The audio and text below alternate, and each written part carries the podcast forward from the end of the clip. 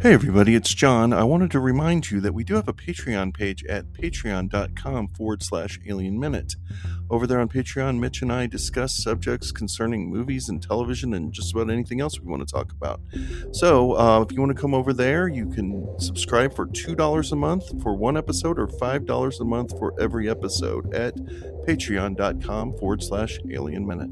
Thank you.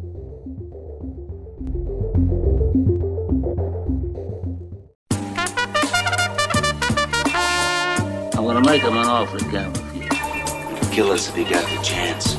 I can handle things. I'm smart. I love the smell of napalm in the morning. Hello and welcome to the Quadfecta, the podcast where we, the Alien Minute hosts, discuss a filmmaker's career and whether they were able to accomplish four truly great films in a row. I'm John Ingle, And I'm Mitch Bryan. and today we have a guest. His name is Tom Taylor. Tom, thanks for coming. Oh, thank you for having me, guys. I'm sure all of you out there recognize Tom's voice from uh, the Indiana Jones Minute podcast, perhaps Caddyshack Minute, perhaps the Blues Brothers Minute, which obviously is appropriate for this episode. Well, no, it's not because Mitch, you're going to cut that because we haven't said who this is about yet. Never mind. I'm not going to cut that. Okay, Just- um, just but tease also, them. also my co-host. We Tom and I have recorded what like 200 some episodes of podcasts together from the ABC. We Devo sure did. Podcast, so I saw that in my list of uh, of, of of Skype previous calls, and, and it touched my heart. Yes. Oh, the ABC Oh, Devo guys. Old ABC Devo. Well, they'll be putting out an album sometime, and we can uh, bring. No, they won't probably, but we It's can a- dream. So, Tom, you're you're familiar with this quadfecta concept we have here. You've chimed in on Facebook before. We've discussed it personally before. Yeah. and uh, you've had some ideas about people to bring to the show. Who are who are you bringing? Who do you got? I have brought a man named John Landis, who is a mostly uh, comedy director.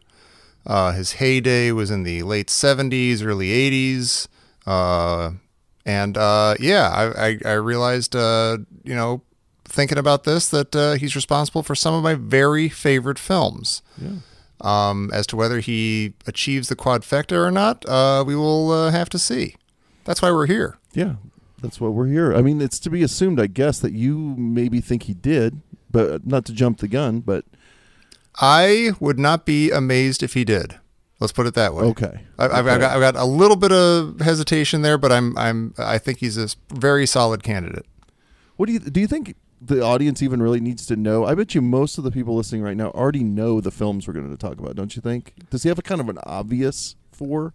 He does have an obvious four, but when we were setting this up, I said, "Hey, wait, I got to make sure that I've decided on the four. And you're like, "Well, it's Animal House, Blues Brothers, uh, American Werewolf, and Trading Places, right?" And I'm like, "Well, yeah, of course it is." like in the back of my head, I was like, "Kentucky Fried Movie? Could Kentucky Fried Movie through?" Through Blues Brothers do, or American uh, Werewolf, could that do it? I don't know. Maybe. Well, and it's the remake. I mean, Coming to America is being. Uh, they're making a sequel to it right now, right? Yeah. Oh, that's true. And that Yeah. was another super smash hit, right? Yeah, but I think that came after a few It did. obvious non-quadfecta worthy. You know, we Yeah. should we should say that there is a another concurrent uh, movies by minute podcast for Into the Night going on. That is some, true. Some might argue that belongs in there. Uh, you could argue that. So we could have gone back from Co- Coming to America to Into the Night to Trading Places. That's true. Right? Or am I missing one? I have to watch Into the Night again. It's been so long interesting. since that movie I watch- came I- out that I, I Jerry and Pete and I are my, my Indiana Jones minute hosts. Uh, we did a week of uh, Into the Night Minute, and I had never seen it before. and I'd always been kind of curious about it because I was like, "Boy, does that? I can't tell if that looks like a John Landis movie or not." This is right after, like, I guess it was right after Twilight Zone, right? Yeah. Yeah, And, so I- uh, that might have had a little something to do with. yeah, right. When you know The whole history, you're sort of like, oh, is he kind of pulling himself up by his bootstraps a little bit and dusting himself off and trying to get back in there and make a movie? Because it's a it's a weird movie into the night. Um, and uh, I don't know if I can say I'm a fan, um, but I guess I admire a lot of it in some ways. it's it's audacious. I, I admire the audacity of it. Yeah, and the of audacity great. of, yeah, And the audacity of unevenness. Right. and let's not dis. I mean, we got two, you know, crackerjack leads too. I mean, you got Oh, definitely. I can spend pretty much any movie with Jeff Goldblum and and um, Michelle Pfeiffer. I Yeah. loved her so much back then.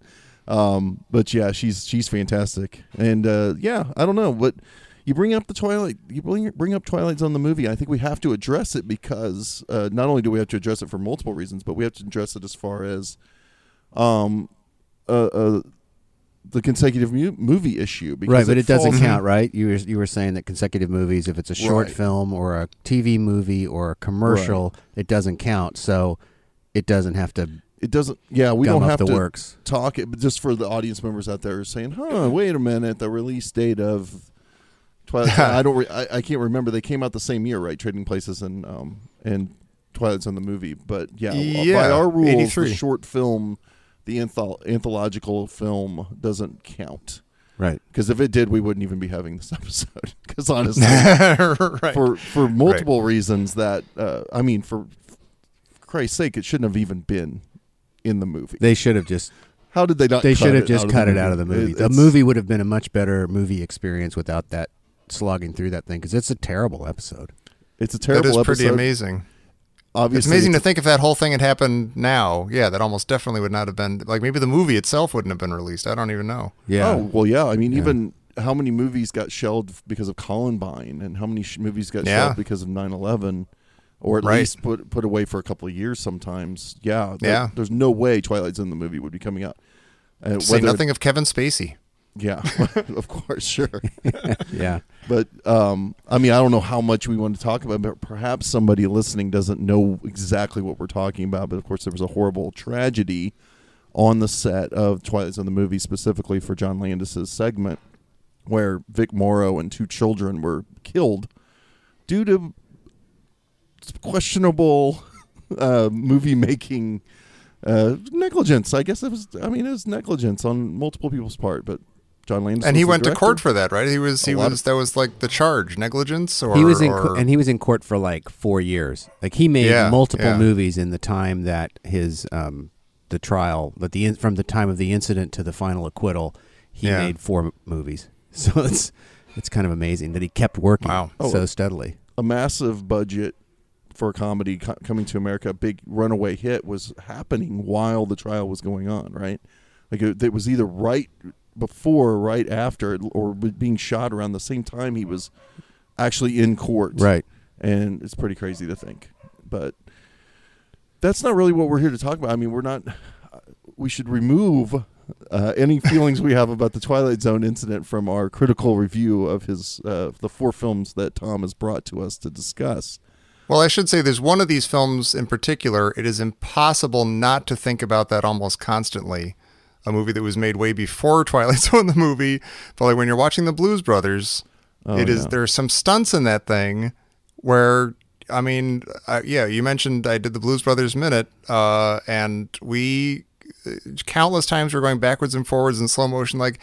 That stuntman almost lost a leg. You all he almost lost a leg. like people are almost killed in this movie. Like you can see the seeds of like, hey, this is so much fun. Creating all this destruction and blowing up all this stuff and crashing all this stuff. And you can see um, where that guy may have uh, gotten a little out of control later on or something. Well, and even the glass in the mall, all that's real glass. They decided Yeah. not to replace any of the glass with candy glass, and so people were getting Right. cut, and all sorts of stuff was happening. And Yeah. and, and you know from some accounts he was proud of it he was proud of his like Oh, you can tell. raucous approach to stunt coordination and and taking risks so uh, I believe it was that attitude that led to the Twilight Zone Yeah. situation.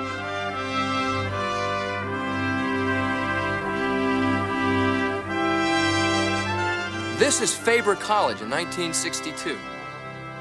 You know, 1962 had to be the best year of my life. I was a member of Delta Tau Chi.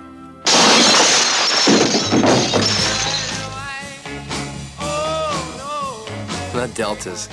What a great bunch of guys.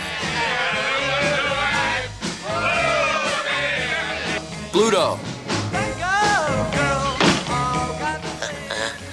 Hoover.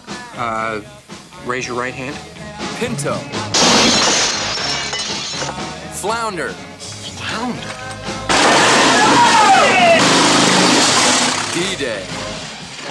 Boone. It's not gonna be an orgy. It's a toga party.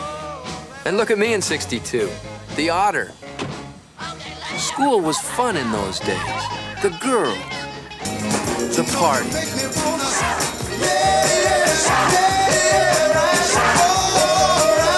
The friendships. The girls. Of course, we had our problems. Find me a way to revoke Delta's charter.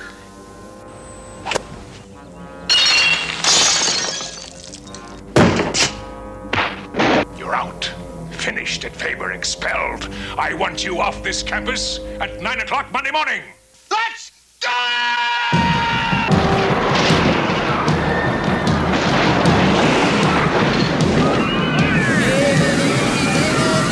The aforementioned Kentucky Fried Movie um, came before Animal House. A movie called Schlock came before that, but this so but this is really his first movie in a way. Like Schlock was a super super low budget thing that he put together himself. Kentucky Fried Movie, I see. was I an was, anthology, right? As an Bits anthology, and, I think of it as a Zucker Brothers movie. Yeah, I more do than I do a Landis. They, the Zuckers, they just didn't know how to shoot a movie, right? That's basically they went, oh, this Landis guy shot that schlock movie. He at least knows how to coordinate. They were apparently really impressed with the fact that he was able to actually finish a movie. So they Right. thought, oh, we'll bring him in. He can actually run a set and do all that for us. But I still, I've always thought of Kentucky Fried Movie as the precursor to Airplane, not the precursor to Animal House. You know, so Oh, um, definitely. So Animal House, we'll just kind of call it. It's really kind of Landis's first movie in a way.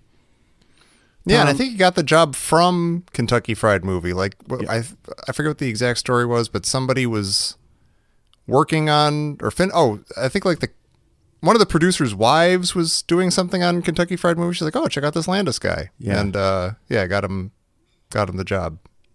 Did you see this movie in the theaters? I, I don't know how old you are.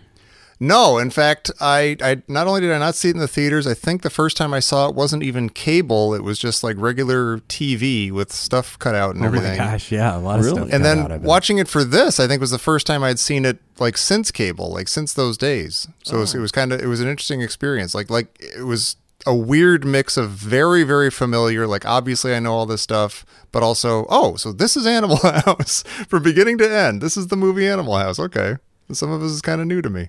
Yeah, I had a similar experience fairly recently, um, Mm-hmm. too, in the past few years, where I, for whatever reason, this movie, I knew this movie existed, of course, but Sure. nobody I knew cared about this movie. I remember in high school, nobody ever talked about it. Um, Mm-hmm. Caddyshack, Stripes, movies like that all got talked about, but never Yeah. Animal House. And I, I got to college in 1993 and a lot of my education like comedy education came from that first like semester in college because then i got there and people were putting bluto posters on their walls and Oh, sure. saying i can't believe you've never seen animal house. I can't believe you've never seen blues brothers. So the same goes with that. But i i don't remember tons about seeing it back then but then i've in the past few years i finally put it on and watched it. And um yeah I, I i'm not sure how i feel about it from that perspective but we'll have to talk about that more in depth. Mitch of course saw it in the theater I did, and I was shocked by it when I first saw it. I was like in still in high school, and it was a little rough. Even though I'd seen like much rougher movies, like I'd seen Taxi Driver and stuff. Somehow there was oh, something yeah. about the the humor and just the out upfront sexuality of it that I Yeah. was really kind of put off by it. And then it like a year and a half later, I went to college, and suddenly it all started to make sense. and maybe my sense of humor had you know toughened up or something. You would And- become a man. I become a man, yeah. And then I loved the movie for years and years and years, and I did. I mean, all of our my friends knew lines from it. But what was really cool is two years ago, maybe three, I showed it in class because I did a unit on comedy, a big a whole semester on comedy, and oh my god, the kids were so offended by it. oh, really? Some girl came up to me and she was like, "I want to take a shower after this. I'm just, I, this is so disgusting."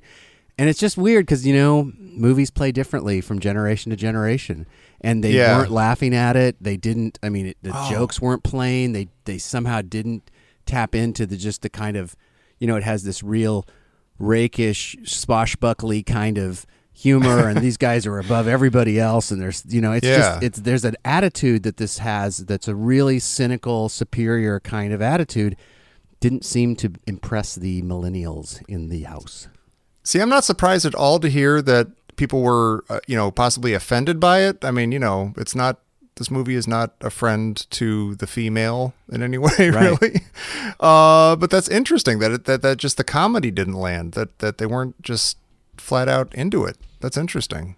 I wonder if it's just think- been imitated so much over the years too. That's entirely possible because I, I mean I watched uh, Mash. I mean I, I watch Mash all the time. I love Mash the movie, and uh, that which is you know clearly like a kind of immediate predecessor to this in a lot of ways, um, including like just sort of the, the treatment of women, which at the time was you know great and hysterical, and nobody really worried about the fact that you know Sally Kellerman is totally preyed upon in that movie and Yeah. stuff, and you know some of the women in, in Animal House too. But uh, yeah, I mean the times are different.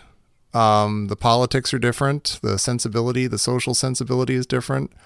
But um, I don't know. There's a I maybe maybe you have to have seen it in in both eras, like back then and now, to be able to kind of be like, ah, well, come on, it was the '80s, it was the '70s, come on. yeah. Yeah. Instead of like just seeing it for the first time and being like, oh my god, See now, I've seen movies. You know, like I said, I wasn't that aware of this movie, say in the '80s, um, or I hadn't seen it, but I saw other things that had similar sensibility. And by sensibility, I mean were fairly were unkind to women, um, a little too brash, overly sexualized. Basically, the idea I think it was kind of a comedy trend, and maybe it goes back farther even, but uh, especially in the late '70s and through the '80s, that basically any sick juvenile idea that a man had in his mind could be funny. Like just put it on the Yeah. screen, you know, this disgusting fantasies and and so on. Um, so I, I, even though I didn't see this back then, I I was aware of the sensibility and I and got caught up in it too. I was a dumbass kid, and Of uh, course. and I didn't see it as a problem in any way. But I think my question about this movie is I I don't particularly find it that funny. I mean, I don't think it's unfunny, but I'm, sometimes I'm seeing things and maybe it is this uh, this copycat comedy mm-hmm. or it's so in the zeitgeist that I've. I've I mean, there's a joke every thirty. 30 seconds. It's as it's as joke filled as I airplane. know, but I don't. Oh, I know. But Yeah. to me, airplane, every joke is like a full idea or something. It's not just like oh, right. haha, he just squashed a can over his head. You know, airplane. It's like a bit after bit after bit. Where these aren't bits. These are just like this is just stuff happening. And And sure, the airplane stuff is is so just spot on and crafted and precise.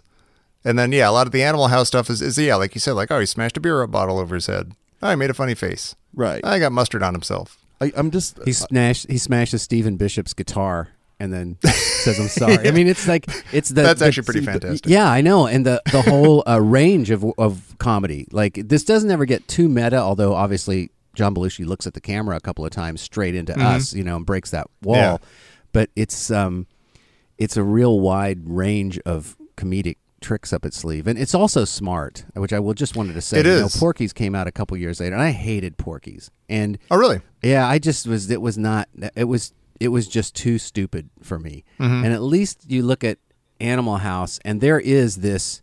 There's a real intelligence going on, even in its most vulgar minutes. You get the sense that the people that are making this are completely aware of what they're doing. You know. See, yeah, and I think that carries a lot of the movie for me. Is just that kind of awareness that like, oh, these guys, like a bunch of smart people got in a room and decided to make a movie, and they made this movie.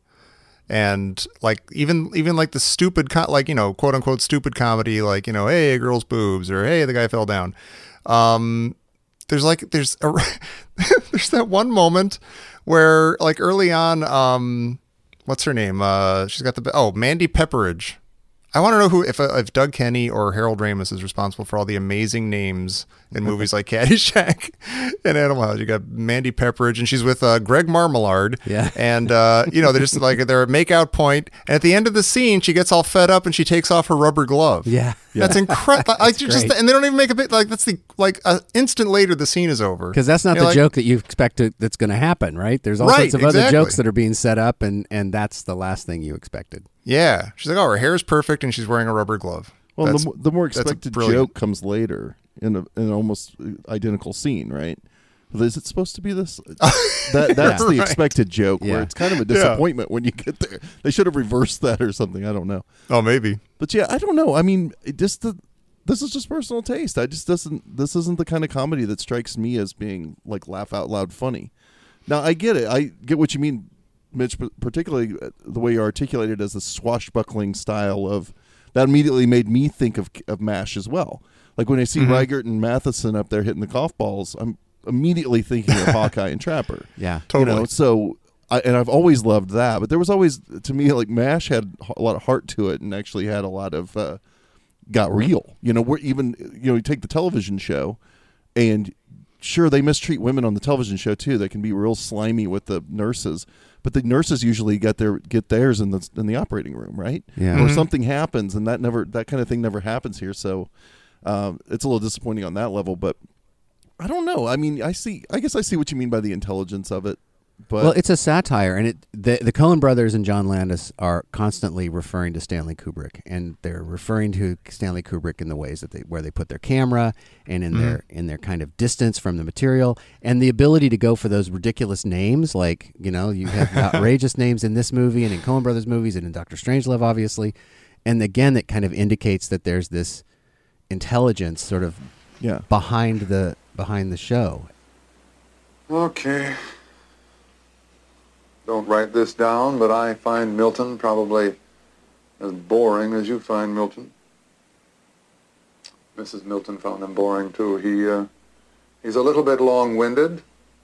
He doesn't translate very well into our generation, and his jokes are terrible. But that does not relieve you from your responsibility for this material. Now, I'm waiting for reports from some of you. I'm not joking. This is my job.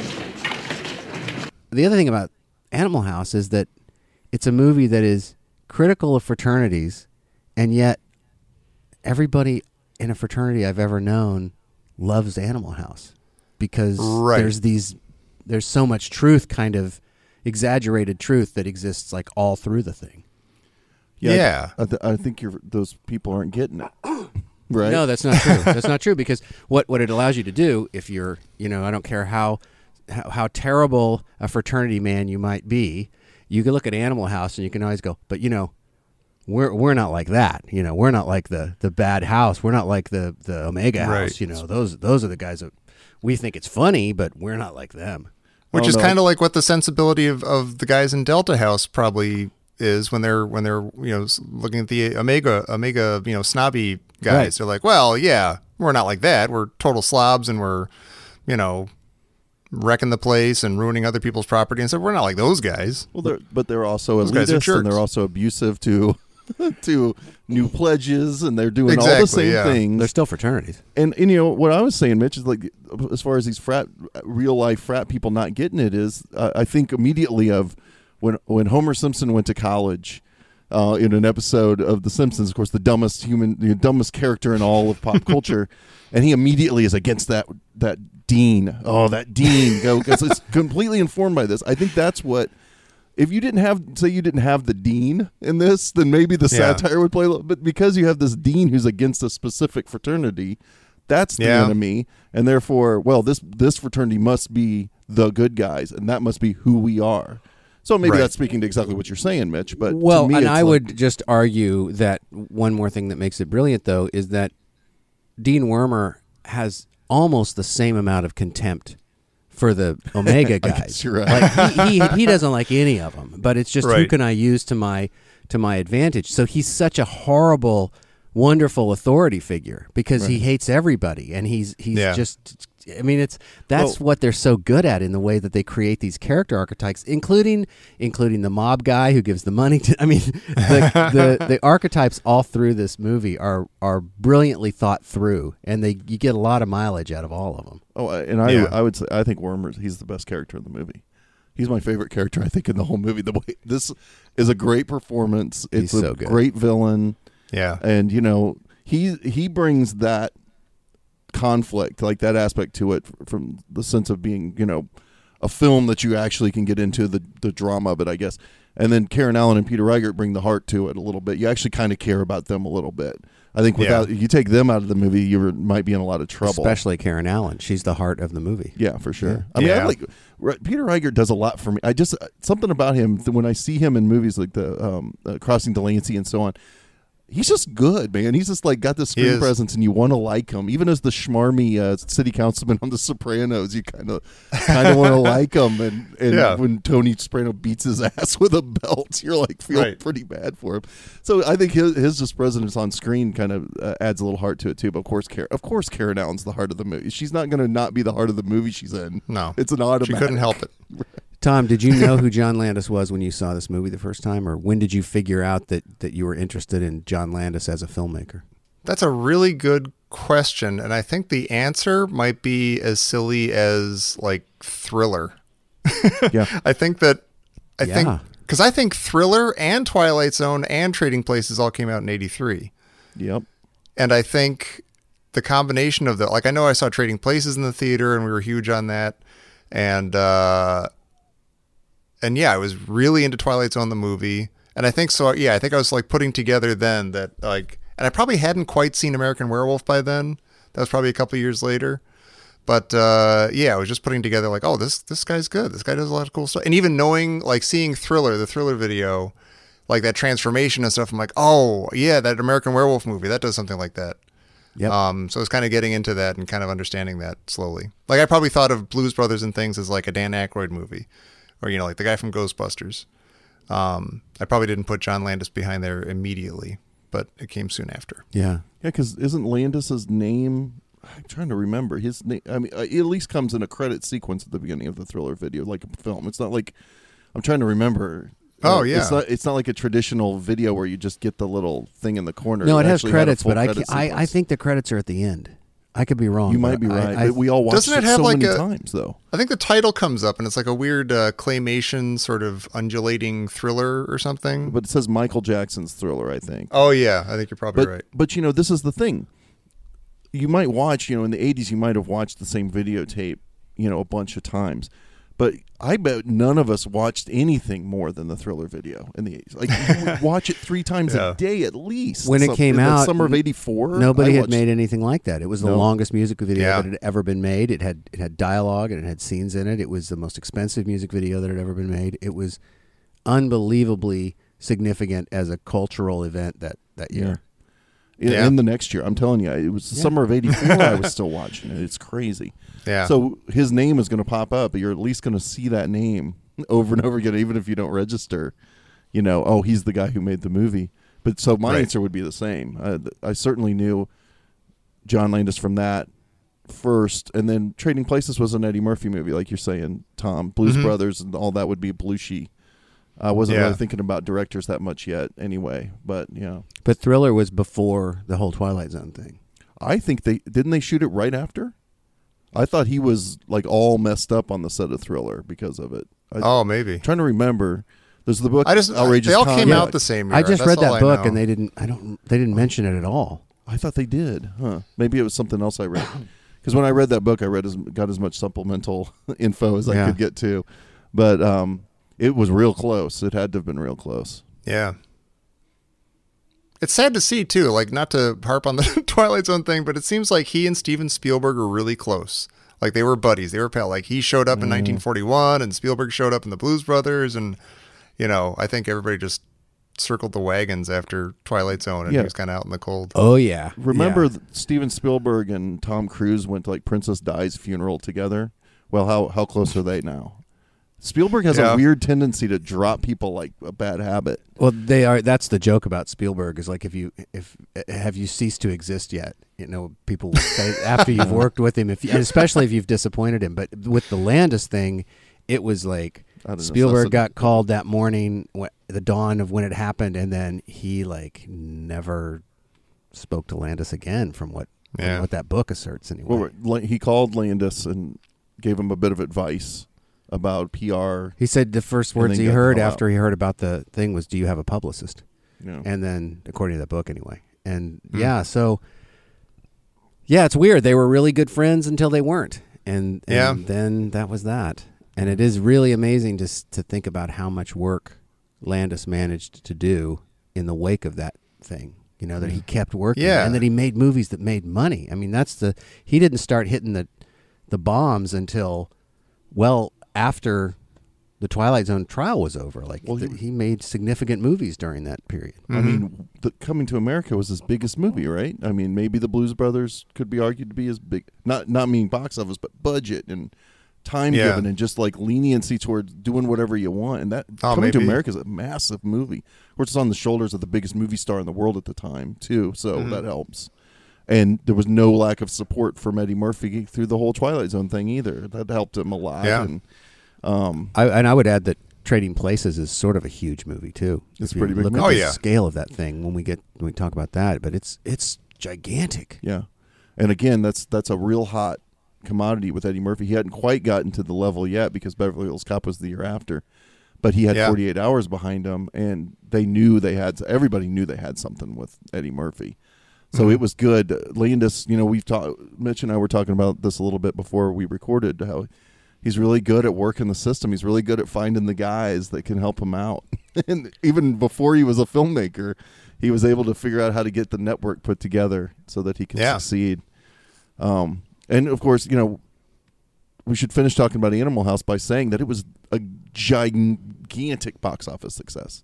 Like Yeah. the biggest movie of the year, I believe. I, I think it was the highest grossing film of 1978. Um, something like adjusted for inflation, five hundred million dollars. It's insane Wow. to think for a comedy. That is amazing. Um, so he had a lot of cachet going forward to his next film, Yeah. um, which he decided would be the Blues Brothers. You'd better get bright, pal. We got a show to do. Then we got to figure out some way to collect that gate money. Get it to the Cook County Assessor's office as soon as they open in the morning. Joliet, Jake, and Elwood Blues.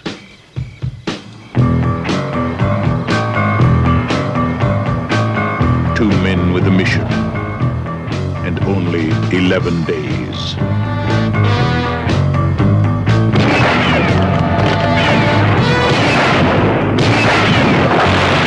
And don't come back until you've redeemed yourselves. Our Lady of Blessed Acceleration, don't fail me now.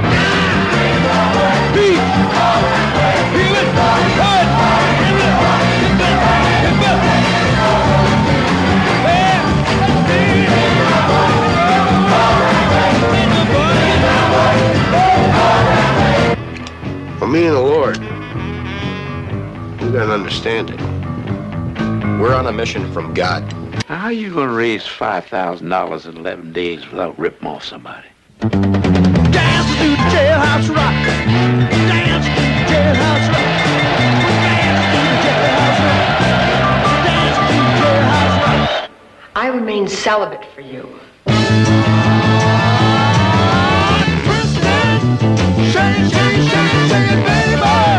Hit it. My heart calculating, my true love will be waiting. If my estimations are correct, we should be very close to the Honorable Richard J. Daley Plaza. That's where they got that Picasso. Yep. Okay, so the story here's the story about the Blues Brothers script. So you got you got Aykroyd, who's this massive blues expert fan, going way back, all the way to childhood.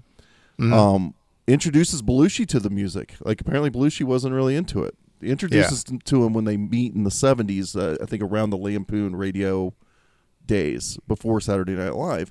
And when they got to Saturday Night Live, they started playing around with these character ideas, and they needed warm up acts for the sh- for Saturday Night Live, so they started doing warm ups, and they could perform. And they put the band they put a band together to tour. Uh, who was it that had them open for them? I'm blanking on who it was. Some big rock act had them open for them, and it kind of took off. And that and um, the show that they recorded the show that opening show, and it became a gold record. They they put it on wax and put it out. So anyway, the, as they were doing this, apparently Belushi Belushi's wife, I think, and Aykroyd would talk like get high and talk about backstory for the characters. Aykroyd took that those ideas and wrote a 320 page script for the Blues Brothers. Then Landis had to turn it into a shooting script. That's that's the Man. story as I understand it. So there was apparently there were individual almost movies for every band member, like for them to go get them, uh, where he wrote these extensive descriptive, like whole long sequences for every band member. And Landis was the one that said, "Okay, I guess I'm gonna have to put this together." So yeah, he co-wrote it. Aykroyd's the guy that kind of you know gave it the spine of the story, but obviously uh, Landis is the one that made it a movie.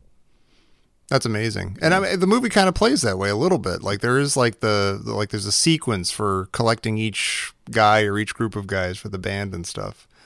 Like Yeah. toward you know the first like hour of the movie.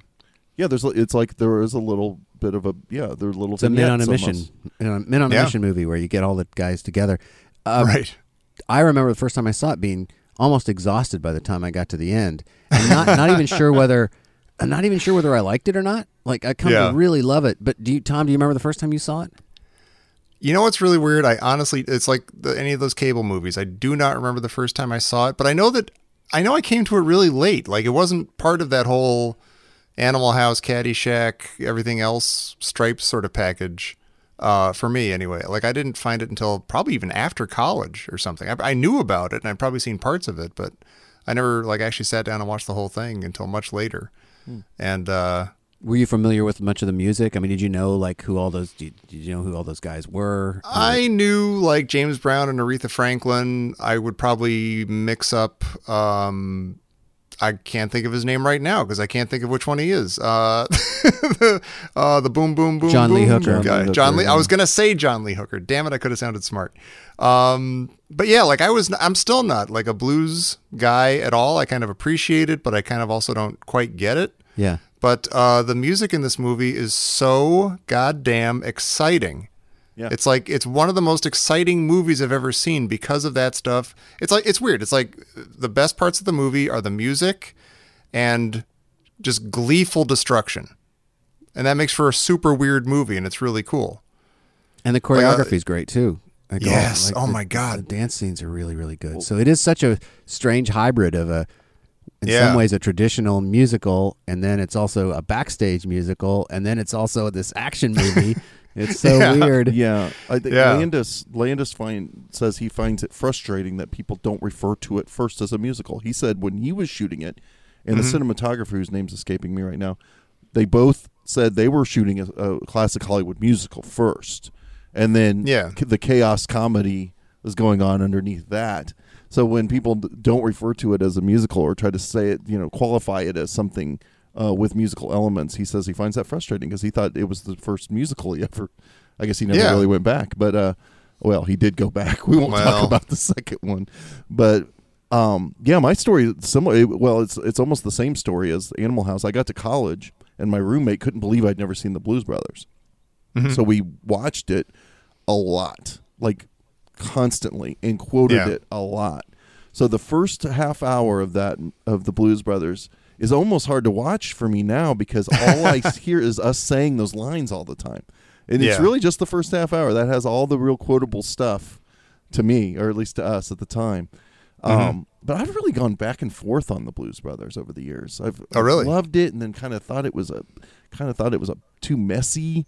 At other times, like, oh, it's a, it's fun and all, but it's also kind of too sprawling. Well, just watch too- the director's cut, then you'll mm. realize how clean it oh, is. Oh, boy. because, Jesus, that thing is a mess. Every- yeah. Yeah. Anyone out there who's listening to this that maybe hasn't seen the Blues Brothers, do not watch the extended cut. Do not. Nothing And- in it at all is of value. the to jokes Nothing the even added fail. Oh, It's it's so amazing. Like you would think you would know how to play a joke. And they're so well edited in the in the original, and then the jokes all just Yeah. And, and the the why the fuck does Elwood have a job?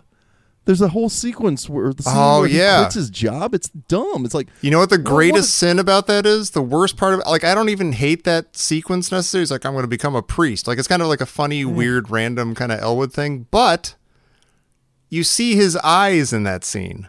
oh yeah, The yeah, only you're right. time you see either of their eyes is when John Belushi takes off his sunglasses at the end when Carrie Fisher's about to blow him up, and that should be that should be the only time you see either of their eyes. That's a very good point. I just thought Yeah. it, it felt flat, and also It's it's, dumb, completely out of character. Elwood, he's he all he eats is one piece of dry toast every once in a while. He doesn't need a job. like, we don't want this guy to have a job. He's he's a No. hustler or something. We gotta Yeah. all, they, all they do is play music, and if they need money, they rob a liquor store. That's Right. what I've always thought. So that when I Yeah. first saw that scene, I was like, this is just completely undercutting the character. There's it's one of those things where like you too. where you see stuff that the either that the director puts in later in like a special edition or something, some kind of Star Wars type thing, or like something like this, like a like a, just an alternate cut, and you're like, boy, there's like they almost didn't understand their own movie. Like there's that sequence where they they park the the Bluesmobile like in some like electrical some, it's a, it's like under some powerhouse for the L or something, and that supposedly explains why it's like a supercar or something. You're like, no, you dummies, just it's an awesome car. It's got cop shocks, cop brakes, you know, whatever. It's got a catalytic converter. Just just let that be. That's that's why it's cool. It's just because it's like this weird thing that's unexplained. Just just go with it. Yeah, the, the cuts were good. The cuts were good Yeah, in the first definitely. place. And it's and the movie itself is such an endurance test of sorts. By Yeah. the time you get to the third act, that you just don't want it to be any longer. You don't want any Oh, try doing it minute build-up. by minute. Oh my god, I can't. So, but you guys aren't doing the extended cut. Uh, you would like you? to believe that, wouldn't you? Oh we, my gosh, we, you uh, are. as I record this, we have one more episode to record. Really? Uh, yeah, we're almost done with it. It's taken us about a year, a little over. Well, yeah, over a year. Gosh, a lot over a year. Anyway, uh, and uh, yeah, for some reason I decided to do the extended version just because. Well, this will be the definitive review of everything the Blues Brothers. Uh, and yeah, so we kind of slog through that sometimes. And I mean, you guys know that watching a movie minute by minute can really test your appreciation of even your most beloved movie. Um, and that kind of happened with us too. You know, I think my, my co-host uh, Dan Lewis just flat out hates the Blues Brothers now. Oh, no. he doesn't see the comedy in it. He, it doesn't make any Oh. sense to him. When you get Um, into the car chase stuff, how do you, I, I just don't know. No, how he you do loves that stuff. But how He I don't know that how you talk about it minute by minute though. That's the problem. There's It's, so uh, like we find a way. Yeah. Were you doing single minutes or were you doing two minutes at a time? We were doing two minutes Yeah. and once a week, so it's been a long, you know, long, slow uh, slog. Not slog. I mean, we're having fun. It's it's a good it's a good review and a good show. But uh, yeah, like I was I I was debating for this. Like, well, I, I just watched the whole thing minute by minute. Should I re-watch it for this? And I'm really glad I did because the second I did, I'm like, this is one of the best movies I've ever seen in my life. This movie is so good. This movie is like, like when I'm not watching it and I haven't seen it in a long time, like I think about it, I'm like, is the Blues Brothers almost perfect?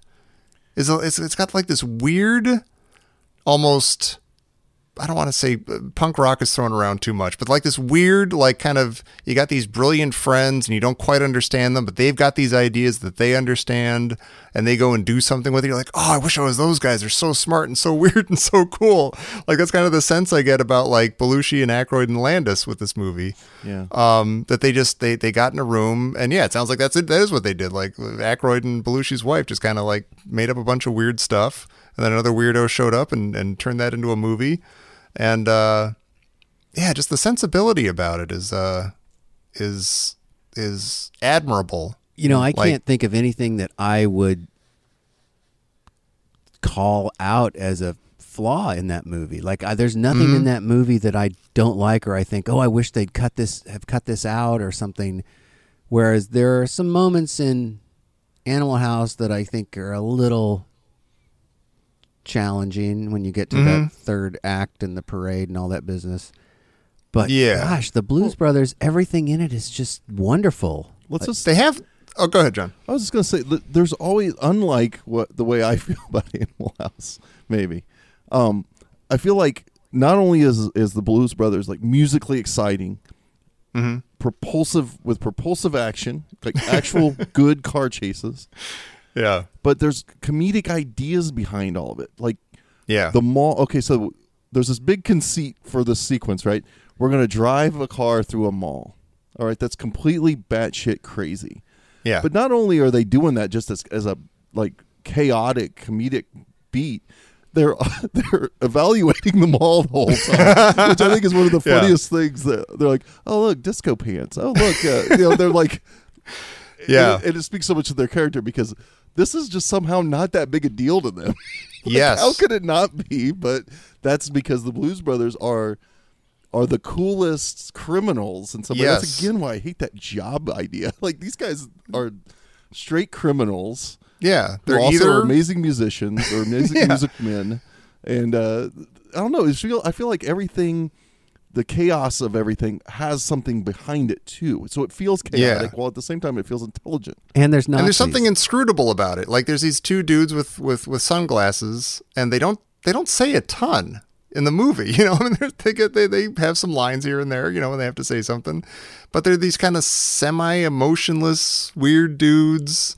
But you know that like there's some yeah like there's some brilliant thought going on behind those sunglasses, and it comes out almost like around them, like you know, like in the mall, like everything's going like blowing up around them. They're causing all this mayhem, and they almost don't seem to care. Yeah, they're just like, oh, the Pier One Imports. This place has got everything. Fantastic. And I think that's a huge difference between this and Animal House. Animal House is kind of, look how crazy these guys are. Oh my gosh, they threw a, you know, mannequin out the window. Oh my god, he's got a girl in a shopping cart. These guys are nuts. Whereas Blues Brothers is like, the hell is up with those two guys? What's go- what are they do? What are they doing? But that's cool. But wh- where did that come from? What's going on? Uh, You and you said that they're like what, relatively emotionless. I can't remember exactly how you put it, but they they got heart too. They do. They care They about each definitely do. other. You kind of get Yeah. you get a nice little like cold brotherly hug to introduce them to each other, right? But then you get the moment where uh, Jake falls asleep and it's like, "You Yeah. sleaze, that's my bed," and he, You then he sleaze. puts the blanket on. But then there's the whole drive of the dramatic drive of the movie is that they actually care about the the old orphanage and the and, and Cab Calloway. You know, like there's Yeah. actual where I never get. I- You know, besides Riegert, Peter Riegert's character in Animal House, I don't really get that Yeah. any of those guys care about anything. I mean, uh, they care about their frat house. I'm sorry, I can't really personally get behind that. But in Blues Brothers, I I want them to win. Not only do I want them to, I want to see that band get together. They really want Yeah. you to what they really get you to want that, right? But I want them to get the money to the assessor. I want every, uh, to me, it's got real dramatic drive. It's Mhm. really really funny, and it's a big bold action film at the same time. It's all things that I love. And and Yeah. I would like to just say something about the Nazis. Oh, please. I just think it's important that there are Nazis to, to humiliate and, and torment. And I It's think a- that somehow the uh, inclusion of the Illinois Nazis gives it uh, a, a heart and also just a weird contemporary thing because, you know, when the, when the Nazis marched in Skokie and all that other stuff, it's just. Yeah. It's and Henry having Henry Gibson play the head of the oh Nazis God. is just brilliant. The casting. What are you going to do about great. it, Whitey? I, I got to tell you, you know, as many times as I've seen the Blues Brothers, and I, of course I'm I cheer like the people, you know, the protesters or the counter protesters do all every time I watch the movie. But yesterday when I rewatched the movie, I got a little fluttery when they did. I was like, it was a different kind of feeling when they knocked those Nazis off that bridge than I used to have. Yeah. it used to be a, just a oh, obviously this is great. Now They got it's all like. wet. It's, it's it's almost more like a rallying cry now, where it's like Yeah. I can really get behind this. So that gave it a little timeless quality, right? Like a real so, like social relevance Yeah. that you don't oh, expect to get out of the Blues Brothers. Yeah, definitely. Yeah. More politically conscious than a food fight. As much as I like a good food Yeah. fight. Yeah, Yeah. You know, w- what else do we have to say about the Blues Brothers? I mean, I think it sounds like we all like it quite a bit, but we like it quite a bit. It I wasn't- love Matt Guitar Murphy. well, he might be my favorite part of the whole movie. Oh, is that right? oh, I love it. May- He's- him and Aretha playing against each Yeah. other. Oh my I god, that will- that that whole sequence might be the the heart of the entire movie for me. We got two hunkies out there dressed like Hasidic diamond merchants. Say what? They look like they're from the CIA or something. What they want to eat? The tall one wants white bread, toast, dry, with nothing on it. Elwood. And the other one wants four whole fried chickens and a Coke. And Jake, shit, the Blues Brother. Hi, Jake. Matt! Hi, Elwood. How you doing? How you doing? How was Joliet? Oh, it's bad. On Thursday night, they serve a wicked pepper steak. Can't be as bad as the cabbage roll at the Terre Haute Federal Pen. Or that oatmeal at the Cook County Slammer. Oh, they are all pretty bad. Matt, me and Elwood, we're putting the band back together. We need you and Blue Lou. Don't talk that way around here. My old lady, she'll kill me. Ma'am, you gotta understand that this is a lot bigger than any domestic problems you might be experiencing. Matt, what the hell is he talking about? Don't get riled, sugar. Don't you don't get riled, sugar me. Now you're not going back on the road no more, and you ain't playing in them old two-bit sleazy dives. You're living with me now, and you're not gonna go sliding around with your old white hoodlum friends. But, babes, this is Jake and Elwood, the Blues Brothers. The Blues Brothers? Shit. They still owe you money, fool. Ma'am, Would it make you feel any better if you knew that what we're asking Matt here to do is a holy thing? You see, we're on a mission from God. Don't you blaspheme in here. Don't you blaspheme in here. Now, this is my man. This is my restaurant. You two are going to just walk right out that door without your dry white toast, without your full fried chickens, and without Matt Guitar Murphy. Now, you listen to me. I love you, but I'm the man and you're the woman, and I'll make the decisions concerning my life. You better think about what you're saying. You better think about the consequences of your actions. Oh, shut up, woman. You better think, think,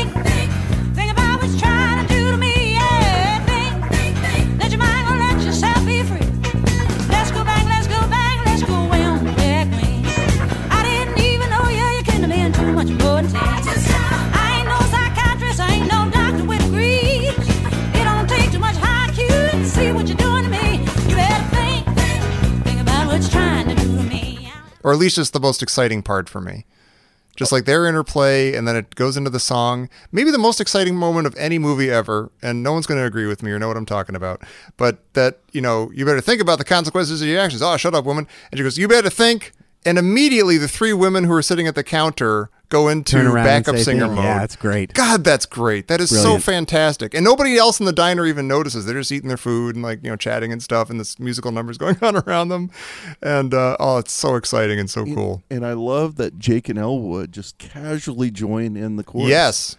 I always they love show up that, in the how they- shot. they're- and it's that low key style of dancing where they're just kind, they're kind of going along with it, but they're not overdoing it. You know, later they're much more jubilant in their dancing, like when they're actually up performing. I always like how they just kind of play a little role in it and then go back and say that there's The same with some the rules. same with the Ray They Charles can't help it. number too. you know, Yeah. when they first start to dance in the Ray Charles number, it's really great. Ray Charles Yeah. almost shoots Argyle from Die Hard as he's trying to steal a guitar. Oh, is that- is that It literally is. Argyle? It's De'voreaux White. Oh, how little, funny. little bitty De'voreaux White trying to steal a guitar. Oh my God, that's amazing. Um, And I really love Cab Calloway in it too. He's so good. Like Oh, yeah. you know he, he's like for me that's the thing that I just I just Look- love Cab Calloway. ca- cameo wise, Mm-hmm. there's a there's a variations in quality of performance.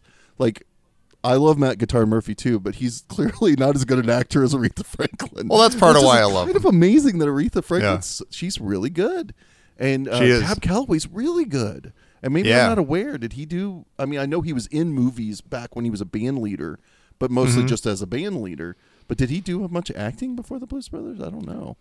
I don't know He's- either. He's good. No, he's very good. Yeah, Yeah. yeah. Yeah. So some of the cameos are better than others, and uh, they're all great in their own way, though. Um, yeah. and- and- I mean, the lousy ones can be fantastic just because they're so lousy. Like, you know, a lot of the band members are not the greatest actors, but they got heart, God damn it. Yeah, I don't feel like anybody's charming. faking it. I feel like everybody's being honest. You Yeah. know? Yeah, so, definitely. So there may not be actors, but I totally believe uh, Matt Guitar Murphy every single Yeah. second of that film. and you know what, is, what's his name? Ruben is that his last name? The piano player, the guy who had to step in for Yes. Paul Shaffer, because Paul Shaffer was originally supposed to be in it. Like he was the original keyboard Yeah. player for the Blues Brothers, but he couldn't do it for some reason, and. I believe I, I, I'm wanting to say Paul Rubin. Of course, it's not. Paul Reubens is in the movie. Yeah. Yeah, yeah. But but it's not that. but anyway, he had to step in, and he get, he gets a full on scene. Like he seems like a professional actor. He seems like an actor, was. yeah. yeah. I don't. I think he was. is Maybe more. I think he literally is more of an actor. I think Yeah. he had more acting experience beyond Oh. just being a piano player. Uh, but yeah, I think the rest of the guys are just you know Yeah, Donald amazing Duck Dunn. musicians who Donald Duck Dunn's clearly not an actor. he is nuts. Turn great, go piss though. into gasoline. But he knows his Go lines piss, and he that's hits true. his mark, and so that's just Yeah. good enough for me. Goat piss into gasoline is a great line. though. but we're talking about so this is not so much of a financial success, correct? I didn't look up the number. Oh, is that true? But it was I don't think that's completely true. I well, think not that not Animal House level by any means. definitely not Animal House Well. level, but I think that it was a very expensive movie, Mhm. and so their projections for what the film would have to do, it didn't. It didn't quite meet up to that. Right. I mean, it's like with Cleopatra. You know, we talk about how Cleopatra ruined 20th Century Fox. Cleopatra did incredible box office. The problem Yeah. was is it was so damned expensive that the box office didn't quite make a dent in what it cost Yeah. to make the picture, but it didn't it didn't underperform. Now, I do think that the Blues Brothers maybe underperformed a little bit, Yeah. but Hmm. you know, it just cost so darn much. And and the critics were waiting for it. You know, they were both it and 1941 uh, were, you know, they, Yeah. they had this. There was the same story at work with both of those movies, and they, these films were getting out of control, overly expensive, and the critics just were sharpening their knives and couldn't wait. That is so interesting, though. That, but like Spielberg did 1941, which I saw for the first time ever, just like you know a year or so ago. I hope you saw And the. I hope you saw the the theatrical cut and not his extended cut. Do you know which version I, you saw? Yeah, no, I think I did see the theatrical cut. Yeah. The one that's really tidy and makes a ton of sense. that's the one I saw. Yeah, right. That one. Like it's just amazing that they both kind of came, you could see they came to these movies with like the same kind of sensibility Yeah. in a way. Yeah. Like, hey, there's gonna be musical numbers and mayhem, it'll be great. And one is an absolute mess that you might like anyway, if you you know, it's got some charm to it.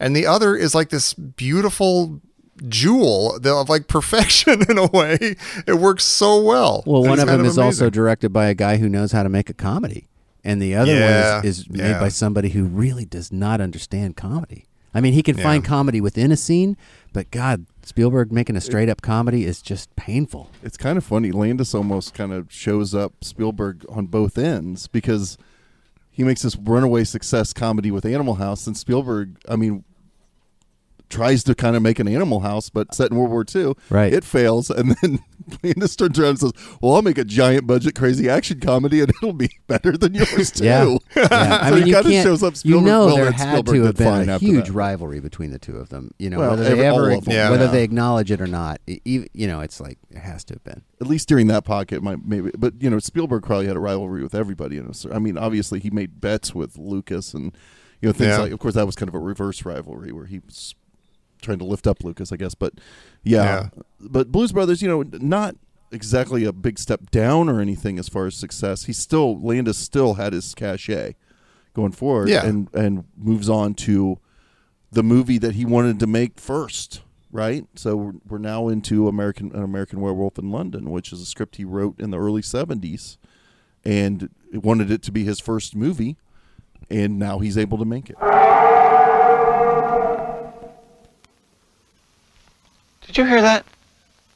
I heard that. What was it? Could be a lot of things. Yeah? A coyote. There aren't any coyotes in England. I'm sorry I'm upsetting you, David, but you don't understand what's going on. I understand, all right. You're one of the undead, and I'm a werewolf. Yes, that's right. David, stop! I'm going to the police. Jack was right. Jack is dead! Yeah, dead! Jack is dead, and six people are dead. There's gonna be a full moon tonight. I'm going to the cops. Oh, be serious, would you? Ah! You can't let them go. Should the world know our business? It's murder then. Then murder it is. I'm a werewolf. A werewolf.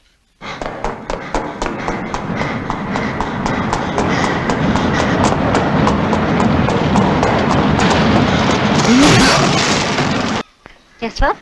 A naked American man stole my balloons. What? I see the red moon rising. I see trouble on the way. Don't go around tonight, or it's bound to take your dad. Everybody turned it down, all over town. Yep. And then they say that when he when he went to make it, he did he did almost no revisions on the script. Yeah, which we, we'll talk about. We'll talk about that some, but I, they turned it down. A lot of them. I think he was very brash about his ambitions. So I imagine some of it was turned down because they thought the what he wanted to do with the with the transformation scene wasn't possible yet, and so forth. I'm sure there were things like that. Um, because I think he came in with this attitude like I'm going to do something you've never seen before. Or I think he claimed that he was going to do the transformation in one shot at, at some point when he was shopping the script around, which is just crazy. But they were also just people were distressed by the fact that it was so funny and so violent all the same Yeah. time, and that's always, you know, it's it's like that scene in Gods and Monsters where they're watching the old cranky old maid is watching. Uh, no, it's not the cranky old maid. It's Lolita Davidovich is watching Bride of Frankenstein on TV, and she says something like, "Movies shouldn't be scary and funny." you know, it's, it's like that's a rule. So where are we on uh, in the in the history of the horror comedy? where are we here? Because how many have we had before? Like a. Um, Fearless Not- Vampire Killers. Yeah, which uh, was yeah, never you know, there's there's a movie that nobody was you know, arguably that was not a successful movie. Right. And, so it was not something that people were thinking about. The the notion of putting real horror and real humor together. Rosemary's Va- Baby had a sly sense of humor underneath it, but nothing like Yeah. an American Werewolf in London. And so it was kind of radical, you know? Now, where Mhm. are we uh, release date wise with The Howling here?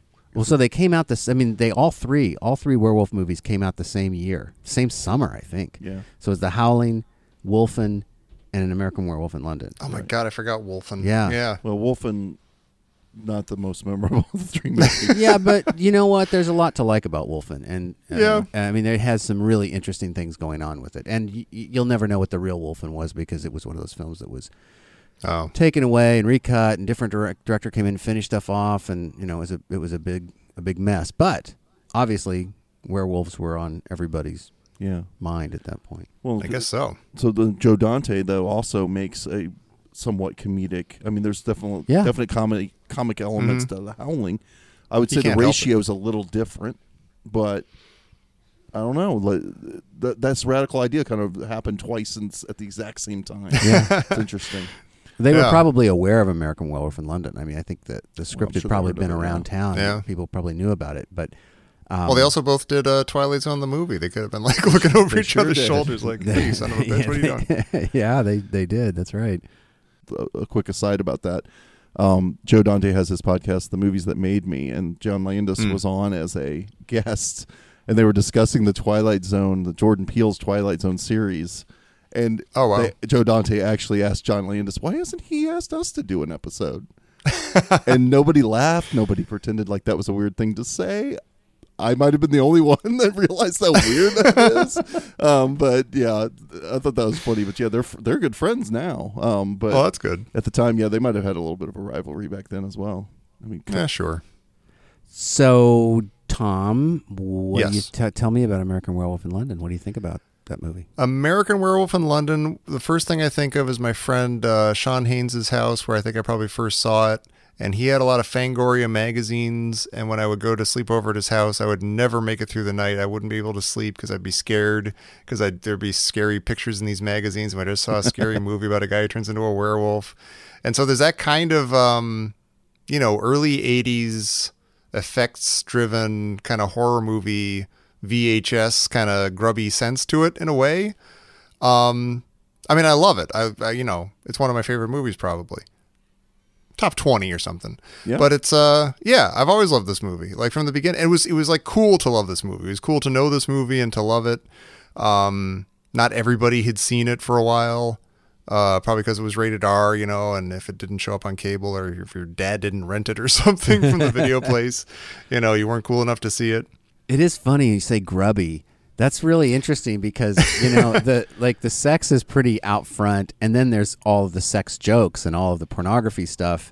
Uh, Yeah. it is. It, it does have a kind of weird, grubby quality to it. You know, it's kind of a it's kind of a dirty movie in some ways. Well, the initial dialogue scene, which is basically the first scene of the movie, really made me think of Animal House again. It's like the, these two guys are talking Yeah. about making it with some girl, and it and it kind of went like you know, watching it again. I've seen it quite a few times, but watching it again for this, I was. Uh, in such close proximity to watching Animal House, I was like, "Man, I kind of don't want this." um, I'm not sure, and I'm not sure what it does for the movie. To be honest with you, like that these guys, this is what these guys are about. But um, well, Debbie Klein cried a lot at the funeral. She did. So you, Oh, There's nothing that's true. boring about that went- body. But then she went and slept with Levine, whatever. Right. Yeah, So uh, Yeah. yeah. Um, but yeah, so it does have it does have kind of a kind of a dirty like I don't know another. There's a little bit more of that juvenile male kind of idea behind these two guys. I'm not sure it does a lot for Animal House. I'm not sure what it does for American Werewolf in London, but um, so these guys, you know, they wander through the moors. They make their way to the Slaughtered Lamb pub. Mhm. Okay, so this is where we get start to get into the story a little bit. And I'm going to ask you guys this, and anybody, you know, all our listeners who have uh, seen the movie. Um, I've never thought about this before, but I feel like there's something major missing from this scene, and it's a logical thing to me. and then it kind of comes back again a couple of times. Why? Why do they tell them to leave? Why did those guys go? Yeah. But stay on the road, like all of that. I mean, it sounds foreboding, and it's got classic horror. But does it make any sense considering what goes on immediately after? Where, like, why wouldn't why? And, and doesn't it lack conflict? Doesn't the scene kind of lack conflict? It's it's a scene where you're creeped out and you're there's foreboding stuff. There's a star on them with the, the you know uh, candles on the wall, and it's like classic horror movie stuff. But the scene itself just kind of doesn't have any conflict to it. They're just a little creeped out, and then they decide to leave. And yet these guys know uh, sticking to the roads is dumb. That's not going to save your life. I don't think in this case either. And they're Right. immediately told by the barmaid to they shouldn't have let them go. So why did they let them go? Why wasn't there at least a conflict where they want to leave and the people are trying to get them not to leave or something?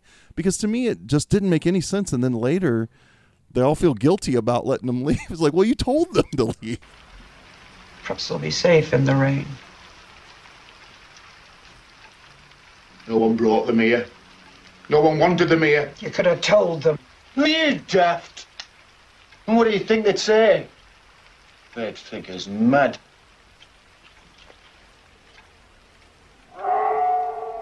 Listen. Do you hear it?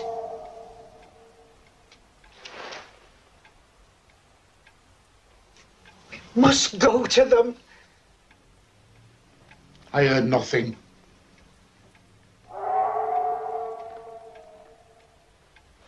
Not I.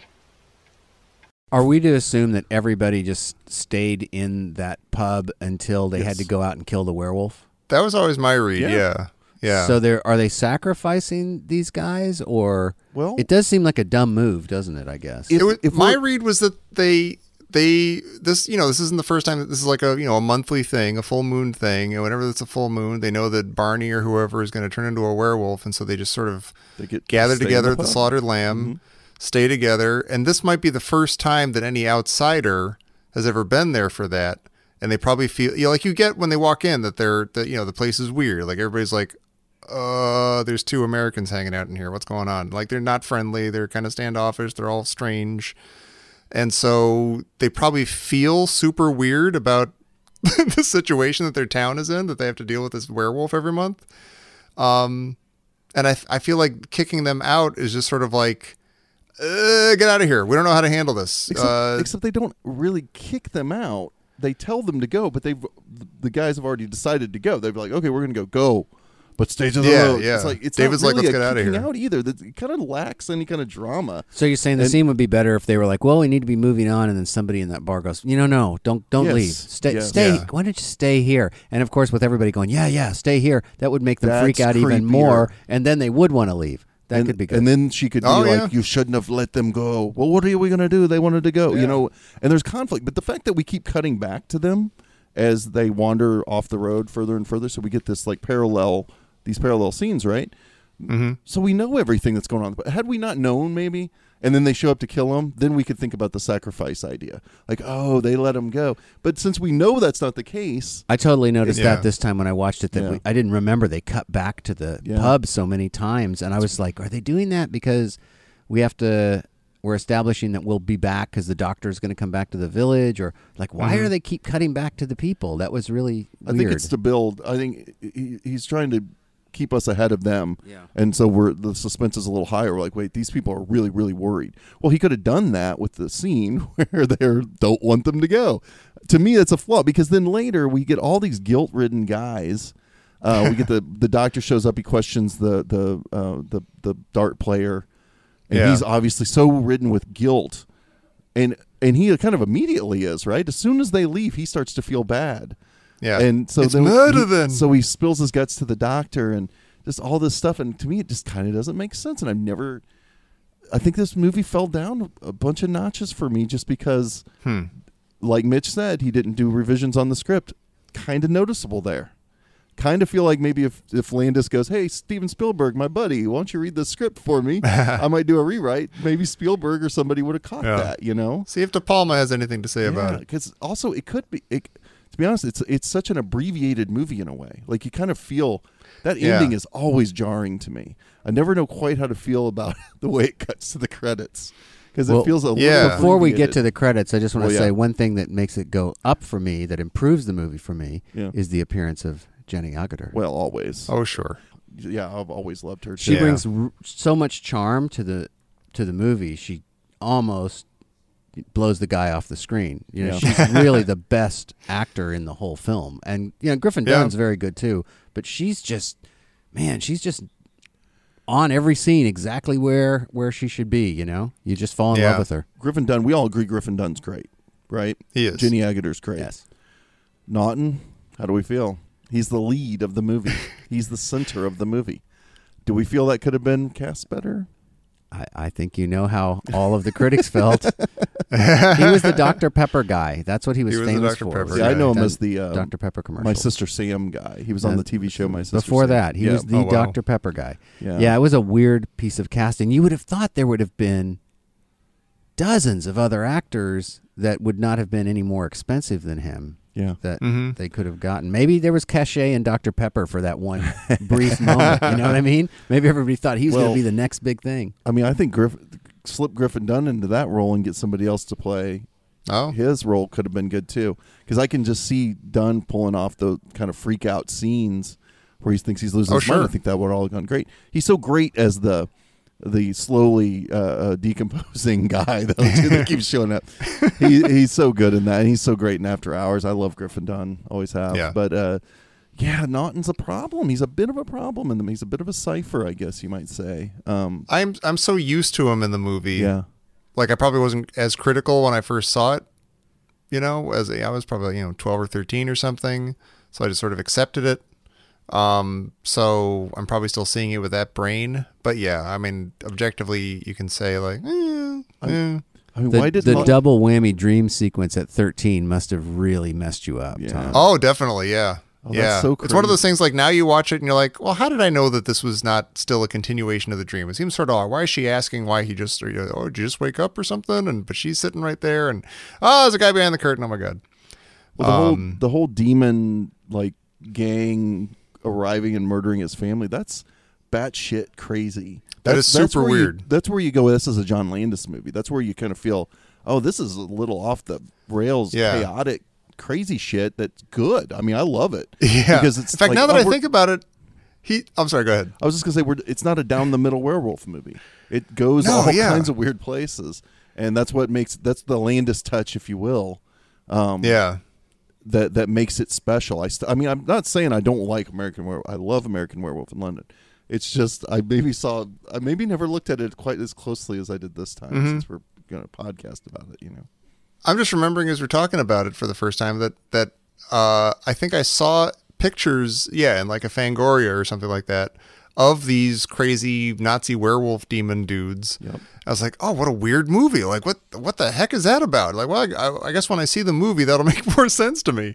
And then you know, you see the movie, you're like, nope, I, I still don't know what those Nazi werewolves are doing. At least you got to it see a bizarre? picture of it, and so you knew it was for real. I remember as a Yeah. kid seeing the poster for Werewolves on Wheels, which was a werewolf God. motorcycle movie, and that poster was Whoa. so amazing. I just thought it's going to be like this, going to be great like that, and of course it wasn't at all. I think Aw, man. I might be wrong, but I think maybe the um having Fangoria have the the demon gang stuff was a way to showcase Rick Baker.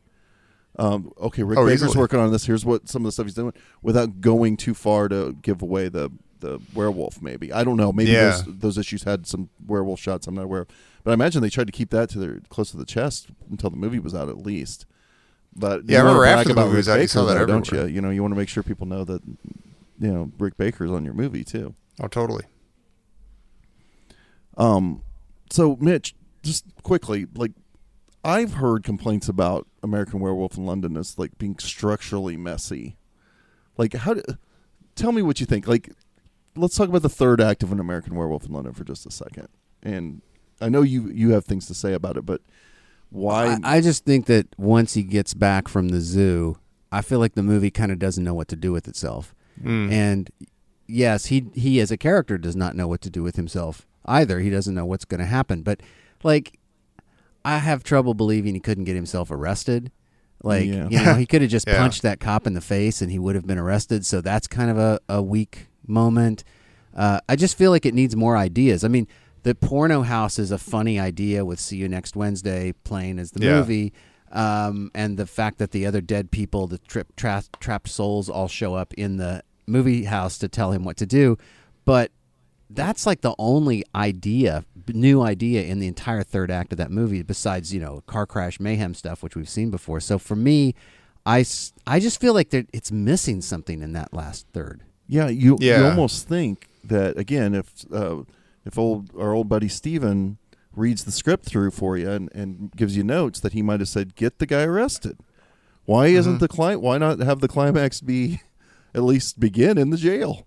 Like why not have him transform in the jail? Boy, that's scary, right? You're trapped in there. And then, he, then you can break out and go into Piccadilly Circus or whatever. If you got to have that, but I would argue that the the porn theater is not that new of an idea. We've already we've already made it very clear he needs to kill himself. It's like really the thrust of that. Other than oh here here's some people you killed and you're guilty. Okay, that's but that's a new really good scene though. That that's is, like but- everybody who he's just killed is there. They've all got different personalities and attitudes. Like you know, the one guy's pissed off. He made my wife a widow, and my son his fatherless and everything. And The you know, couple the one that's couple very is nice. like, "Hello, yeah."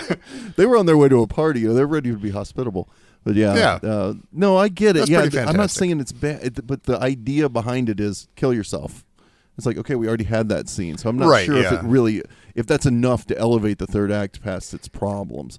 It But- is weird. Like this most recent time watching it, I was like, yeah, he, he yeah, you're right. He comes back from the zoo. She's going to take him back to the doctor, and he realizes that he killed people. I'm like, oh wait, this movie's almost over.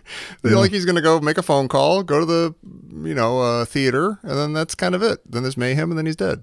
and then he gets shot by cops from like hundred yards around.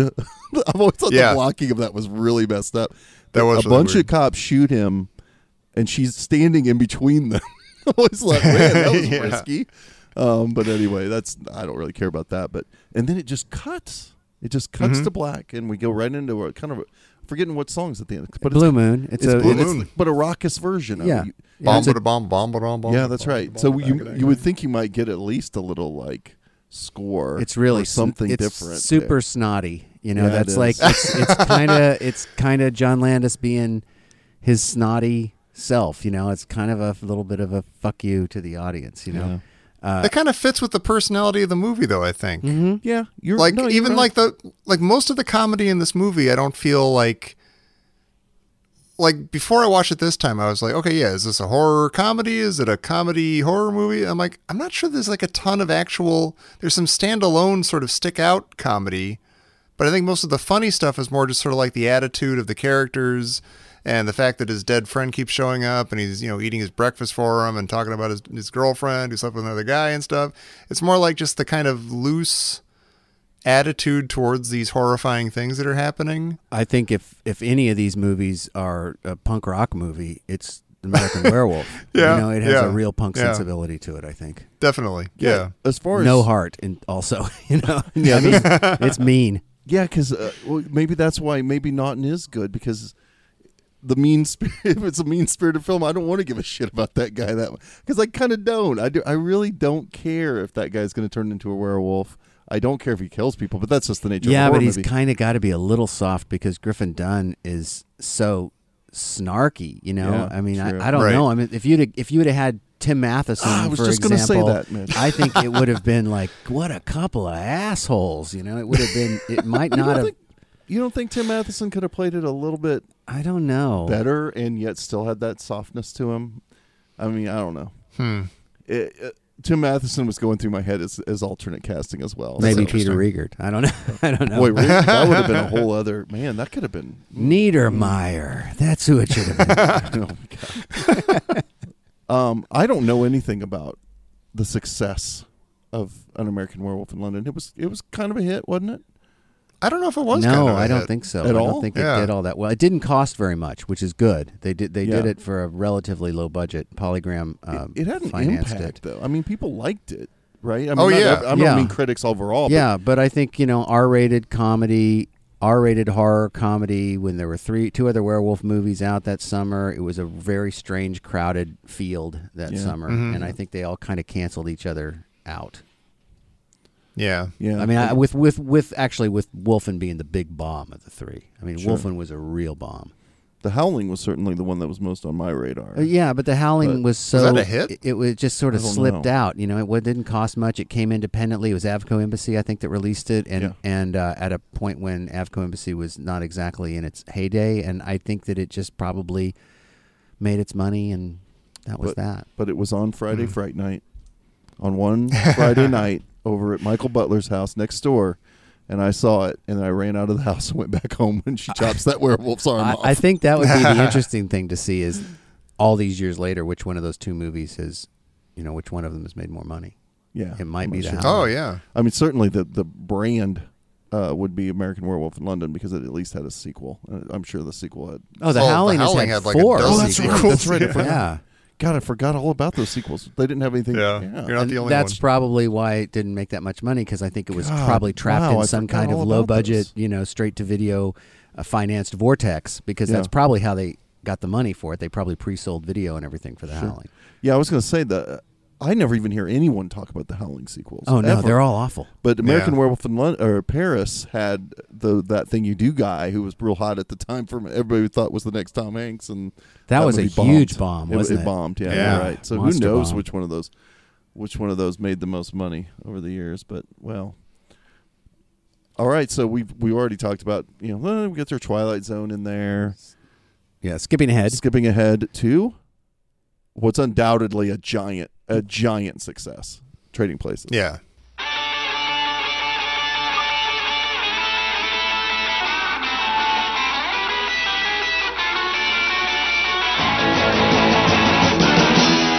I had the most absurd nightmare. I was poor and no one liked me. I know what you're thinking. You see Porgy and Bess?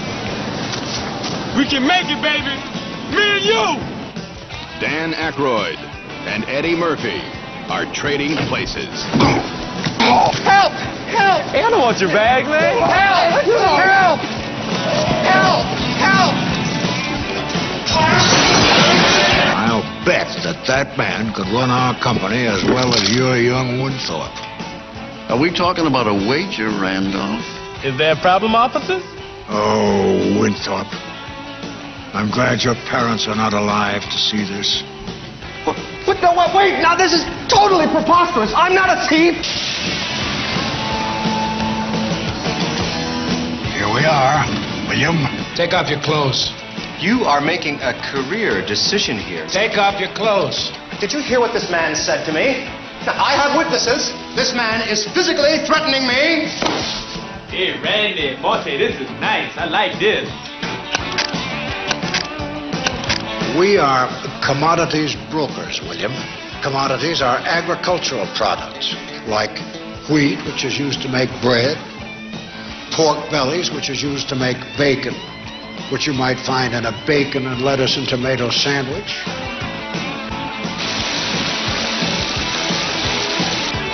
I'm considering going long on April wheat. What do you think, Valentine? Freeze, slimeball! Moi? Put that gun away at once, Winthorpe. You lost your mind? Dan Aykroyd, Eddie Murphy. They're not just getting rich, they're getting even. Do you have any better ideas? Yeah, you know, it occurs to me that the best way you hurt rich people is by turning them into poor people. Dan Aykroyd, Eddie Murphy, Oh, man! Enough! Ralph Bellamy, We've got to get Wilson and tell him to sell! Don Ameche, Randolph, this isn't monopoly money we're playing with. Denholm Elliott, What a scumbag. and Jamie Lee Curtis. By the way, food and rent, not the only things around here that cost money. You sleep on the couch. Trading places. Some very funny business. South on in April of 142! It's one of my Christmas movies. It's my Oh, every, definitely. every single year, and I like to say that I th- I believe it's the best Preston Sturges movie of the eighties. when I watch that movie, I always Yeah. think this is something Preston Sturges would have done. Like this is if Yeah. he would have been contemporary to the seventies or eighties, this is this is something he would have done. And I and I, I'm not sure. I've never heard Landis talk about Preston Sturges. I imagine he saw a lot of Preston Sturges and Oh, I'm sure, the yeah. social the social prescience of the movie and the um the the playfulness with race. I think th- those are Mhm. things Preston Sturges would have done had those things been. I think that's the one thing you've got to hand to John Landis and uh, and also to the Coen brothers. I mean, it's not just Stanley Kubrick. It's the fact that these guys are so enamored with the tradition of comedy. Even Mhm. a movie like Spies Like Us, you know, which isn't a particularly good movie, but it has some nice moments in it, and it's clearly a road picture. It's a Hope and Yeah. Crosby movie, and so Yeah. he's he's working within these different kind of comedic lineages with these movies, and certainly I think you're right. It's a it's a, it's a Preston Sturges film. It was supposed to have originally been called Black and White. Yeah. I think Trading Places is a better title, maybe. And what? And, and Carbon. What? Carbon Copy came out the year after the Denzel Washington. Uh, oh, who was? Oh the, yeah, George uh, George Segal was that? Yeah, it? George Segal and, and uh, Denzel Washington, and then yeah, Oh, Brewster's that. Millions was the next year. Walter Hill's remake of Brewster's Millions, Yeah. also Yikes. Uh, Yeah. But Trading Places, yeah, to me also, I watch it every single Christmas. Uh, I Yeah. consider it a Christmas movie. I guess it probably really isn't, but I I consider it one. And um, It feels like it. God, It's got Christmas trees. I'm just gonna say it flat out. This is my favorite of the four movies. Uh, I absolutely adore it. I just gushed about the Blues Brothers being perfect, and I think Trading Places is less perfect, but it might be my favorite of the bunch too. Yeah, I'll give you. I th- I do think that it could have used some tightening up. There's probably a beat or two too many where um, Winthorpe is down and out. Like maybe you didn't need every single beat of him seeing people through windows and you know everything that happens around that. Maybe, maybe not. I, I, I can't say I've ever been watching it and going, oh, I don't need this scene. I've never thought that while I was watching it. I think that every single time on the train, the train is just very Well, weird. That's what we were definitely. We got to Yeah, talk about the the, train's a problem, I Yeah. think. I, I was going to get to that. Yeah. Okay. I mean, I think the train's a problem, but I think there's something we can talk about with the train Sure. too. And Mitch, I think I feel like we've had this discussion in some way, where there's a third act thing with comedies and some of the great comedies Hmm. where they do kind of go off for a second. They, um, and Sturges was one of the people that would do that. You know, where where suddenly the movie would go in this other direction for a while, and maybe it was just to serve one plot point. Like this, this is just to serve one plot point. Which Like- is just the gorilla business. well, that's not a plot point. Just getting Oh, the, getting the, uh, the switching orange report. Yeah, switching the Yeah. report is the whole plot point. That could have been done in like a shot, literally. Like, of Yeah. course, that's not that interesting, but they don't even end, the way they get the orange report doesn't even have anything to do with their plan. You know, it's, like it's, like it's like Return of the Jedi. It's like the most ridiculous, nothing. What are you thinking? Plan like so convoluted and so stupid. Uh, but there's some funny stuff in it. Well, the Why? gor- That and, and I doesn't make a think, and I think the gorilla stuff is funny, even though it's just so stupid. But it's No. like you know the Howard Hawks thing about one good, you know, what is it? Uh, three great scenes, no bad scenes, and one relatively effective guy in a gorilla suit gimmick. well, you got that, man. You know that's the Howard And Hawks. Landis loves gorilla suits. Yes, definitely. Going back to schlock. Don't we I, all? I do too. Yes. I think there's something class, very classic comedy about Franken forgetting the other guy's name. Franken and Davis. Uh, Franken and Davis. Yeah. Yeah, yeah. Being these off, like completely pointless characters that just suddenly show up in the third act, and the whole Yeah. gorilla business. There's something just batshit and almost like Marx Brothersy about it, or something, you know. And Yeah. but but the actual like our our, our, our key characters and their whole charade is so absurd. And I mean, Yeah. obviously, we got to mention the fact that there's blackface involved, which is a really strange choice, even for Yeah. 1983. I, I certainly hope there's enough space on the train for me. Nenge! Nenge Yamboko! From Cameroon! Do you remember me? It's Lionel Joseph. Lionel! From the African Education Conference, right? Yes, Simon! I was director of cultural events at the Haile Selassie Pavilion. I remember the pavilion. We had big fun there. Bukwele, bukwele, bukwele, ha! Bukwele, bukwele, bukwele, ha! And Right. uh, it's like, why? Why is this in the movie? And it's the one thing that kind of makes me wonder about whether this is a truly great film. But I, I'm, I think it probably is anyway, because I do think that again, it's it's on that frequency of the classic comedy, and I think that fits in a in a strange way. So at yeah. least it's, the, the the only thing that does not fit like there's funny stuff in all of that. Like I love Denholm Elliott in that scene. I love Eddie Murphy in that scene. I love everybody in that scene. Even even uh, Dan Aykroyd doing his weird thing. But it's like, where where where did this come from for Louis for for Winthorpe? Like was he in some you know like Harvard drama club and this was like a character that he had back then of Yeah. like you know Lionel Joseph. And he just and he, and he oh I finally have a chance to bust this out like like what of his character would allow him to have this character with the dreadlocks and everything? It just doesn't make it's like I guess I guess Dan Aykroyd wanted to be in the movie. It's the Like, white Dan privilege of the funny. East Coast schools, I There guess, maybe. Yeah, maybe. Yeah. And and Yeah. yeah, because this would be like the uh, the yeah the Whiffenpoofs or whatever. I'm trying to think of like these groups that do these ridiculous plays. That is Right. something they would do. And I then also is. apparently none of them talked about it. Right? Like, aren't we supposed to get the impression that none of them have seen each other in costume yet? Because they always seem surprised by each other when they come into the cabin. Am I Kind have I of, been but it- misreading that, or I've always thought, oh, are they also adding this? Uh, we're gonna fuck with each other a little bit here too by not telling. the only reason other? I the only reason I don't get that is because uh, uh, Coleman is confused by uh, um, Ophelia. Like he, like he can tell that she's not doing her lines right or something. So it seems like they do have an like, but you're wearing lederhosen. Yeah. and you know she's he's like you know. Well, but that could just be observed. It's in like the they it's like they did a dry run or something, and she's not remembering what she did in rehearsal or something like that. I don't know. They just always seem very kind of surprised by each other, but that's part. Yeah. That's funny. That's hilarious. Denholm Elliott is It so funny in this movie. Like again, He in is. all these, um, you know, Ralph Bellamy and Don Ameche are funny. Everybody's Yeah. really funny in this movie. It's yeah, and Eddie's Yeah. really funny. Um, You know what's good about Eddie Murphy in this movie? Like somebody just mentioned, like right after this, he did Beverly Hills Cop, and I like Beverly Hills Cop fine, um, but it seems like that was the beginning, sort of, of well, I guess we'll write a script, but the main thing is we'll just have Eddie Murphy there and he'll do funny stuff, and he'll just kind of go nuts and we'll shoot well, that. I, I would And- guess I, I would counter it by saying that what I think it actually was was they just kept putting Eddie Murphy in scripts. they, they Golden Yeah. the Golden Child. Do you think that was supposed to be an Eddie Murphy movie? No, it was a, that's a pre-existing script. Not and sure they said, supposed to be "Hey, a movie." let's put Eddie Murphy in it. This is a Paramount Yeah. property. We've got this guy. He's our biggest star.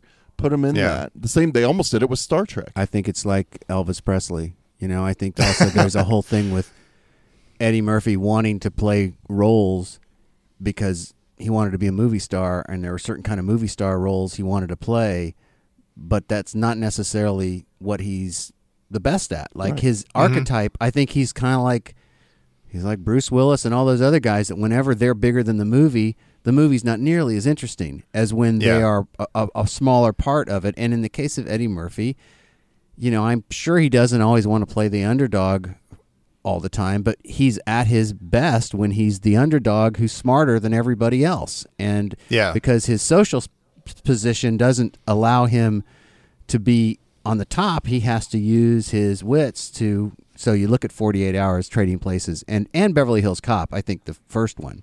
Yeah. Um, He's that.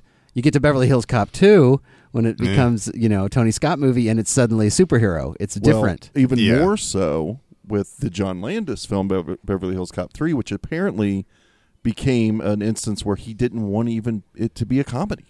Like Eddie Oh, Murphy wanted to down I guess him and, and Landis were at odds throughout that movie because he wanted to downplay the comedy and he wanted to just be a big action star now. And so that movie is just awful. I think that's one of the small handful of movies I walked out of in the and, theater. and Beverly Hills Cop One was just was kind of blind luck because it was supposed to be a Stallone movie.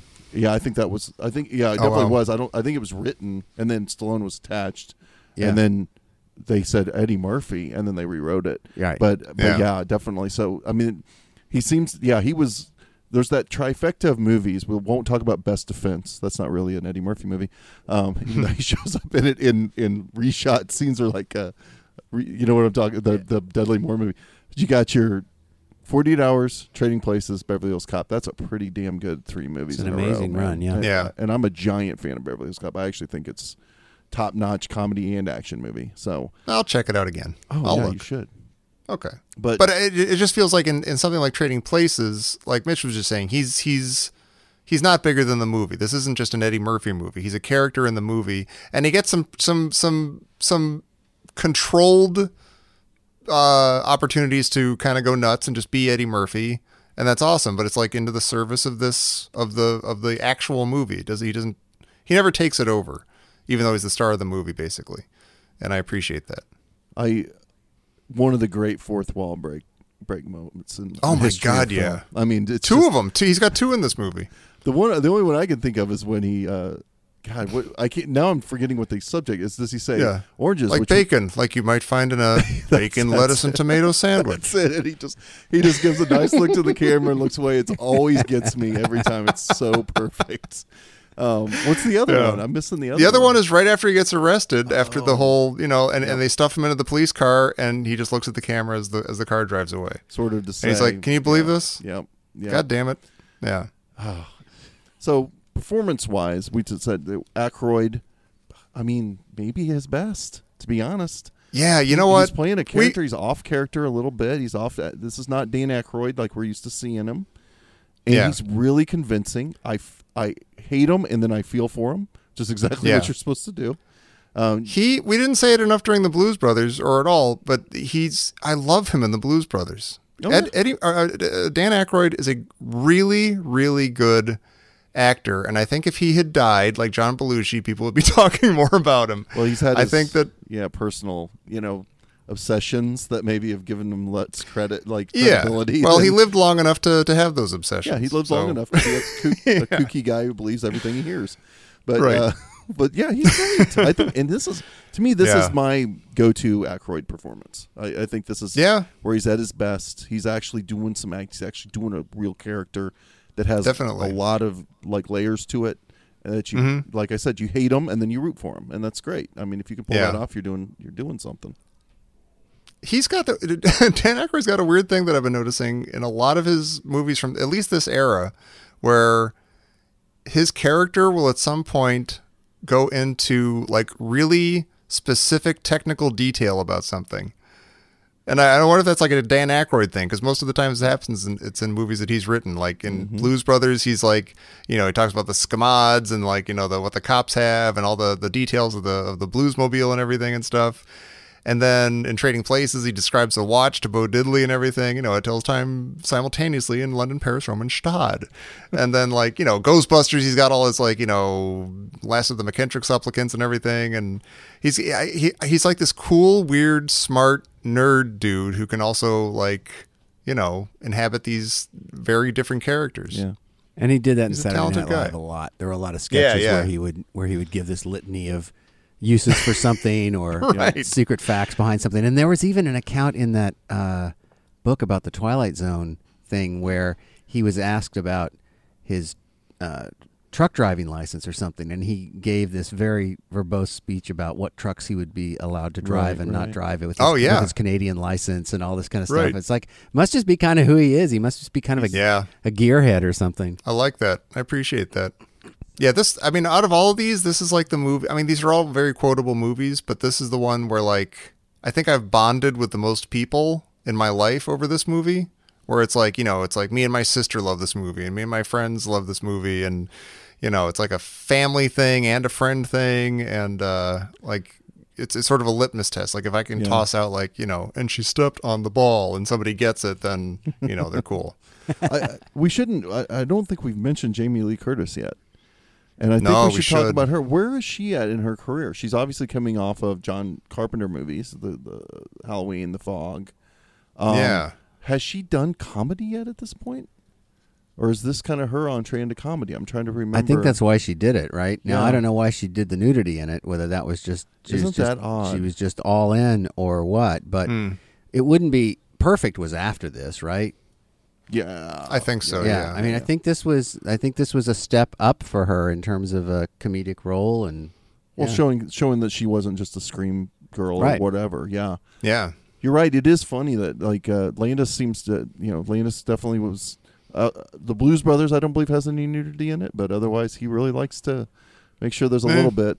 In yes, every the movie. Blues Brothers is the most chaste of all John Landis's Well, films, without a is. doubt. It's They're- the most innocent. You know, it's very They're very desexualized. Yeah. Like apparently Yeah. Jake has um, gone has, has been in a relationship with Carrie Fisher, and that's about all we know about them romantically, right? But uh, but and then it- you know, as far as we're on the subject of, of nudity, and Oh, Dan Jamie Lee- Aykroyd does try to pick up uh, Twiggy. Oh, Sorry. that's right, Oh, he Twiggy. does, But- that's right. But Yeah. he does We- we not could, uh, go meet- anywhere near that hotel. I No, mean, he obviously doesn't. he's busy, but you also get the idea that he maybe doesn't even remember doing that. That's a, yeah. But gosh, see, I love that But character. Jamie Lee He's great. Curtis in Trading Places, she's it's like a showcase of nudity. It's like not as matter of fact as it is. I mean, obviously Bluto spying on the girl in the in the Mhm. pillow fight and everything, but it's almost like look at this. It's Jamie Lee Curtis getting naked. You know, it's almost like it was a thing. Yeah. Almost like you remember when Halle Berry did it in that movie That- Swordfish. yeah, right. And it was Yeah, like yeah. everybody get ready. No one will be seated during the Halle Berry naked scene.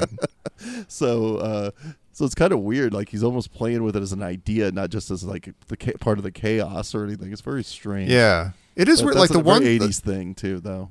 I th- uh, to, she I think it's twice that it happens. She just like just flat out disrobes, and uh, like the first time it's kind of it, it makes sense. It's, it's kind of pointed. Like she's got the line about it. She's like you Mhm. know you know food aren't isn't the only thing that costs money around here. You sleep on the couch or whatever, and so there's like a little bit to it. But then like the next time it happens, she's getting into bed with with with uh, with Winthorpe. He's like sick, and she kind of you know snuggles up next to him and stuff. And that you know again that could make sense in that context. But it, like I remember even like as a as a kid who's appreciating this sort of thing, you know, as a teenager, I'm like, well, all right, oh they're doing it again. Okay, all right.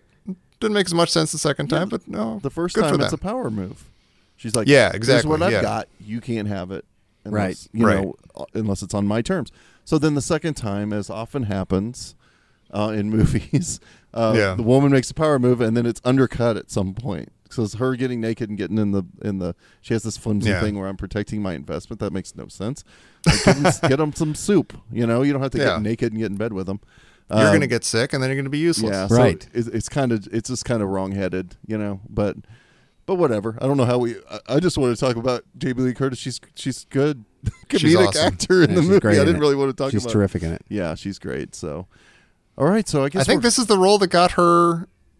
Apparently, John Cleese was completely unaware of her until he Oh. saw. Oh, he was, he and was, it he was got thinking Fish. about Fish Called Wanda. Oh, man, she's so and good he in saw that. Trading Places. He's like, "Who the hell is this? Get her on the phone!" Oh my god! yeah, 'cause she's amazing in Fish Called Wanda. Everybody's that's Yeah. another movie where everybody's Yeah. amazing. Yeah. It's, that's a that's a top tier comedy that I don't think people talk about as much. It used to be so No. revered. I remember when I was, It was younger, huge at the time. My Yeah. dad loves that movie. Um, but yeah, so no, she's she's fantastic. Yeah. So we're at the I think we're at the stage we've talked about all four movies. We've kind of given Yeah. vague impressions, but let's let's boil it down. Let's see what do we think. Tom, are you saying you brought the you brought John Landis to the table? Are you do you would you give him a quadfecta? Would you say these four movies, warts and all, somehow come together to make a quadfecta, as we like to call I mean, it? if I understand, if I understand the whole project correctly, I mean, you're gonna say that there are gonna be some warts in even like Francis Ford Coppola's Quadfecta or something. There's gonna be some. There's no such thing as a perfect movie. Yeah. You know, but it is still a string of four great, like objectively. Well, see, that's the thing. Are they objectively great, Well- or are they? You know, I like Animal House fine. It's a classic. Does that make it great? You know, I find, you know, if I find something funny, but it's up, it's actually stupid and lazy. Does that make it not good? You know, so I'm making it more complicated than it Which one do you think is the for you? Which is the weak? If there is a weak one of the four, which is the your weak one for me, and it's not it's not weak. It's just I have the least um, sort of passion about it. Is Animal House. I appreciate it as a classic. I, I like you said, Mitch. I, I really appreciate the intelligence of the guys behind it, um, and that sense that comes through in the movie. Um, I like it as a sort of uh, you know descendant of of Mash in, a, in that way, um, and there's a lot of funny stuff in it. But it is its its its its general sensibility is not as uh, as interesting to me or something.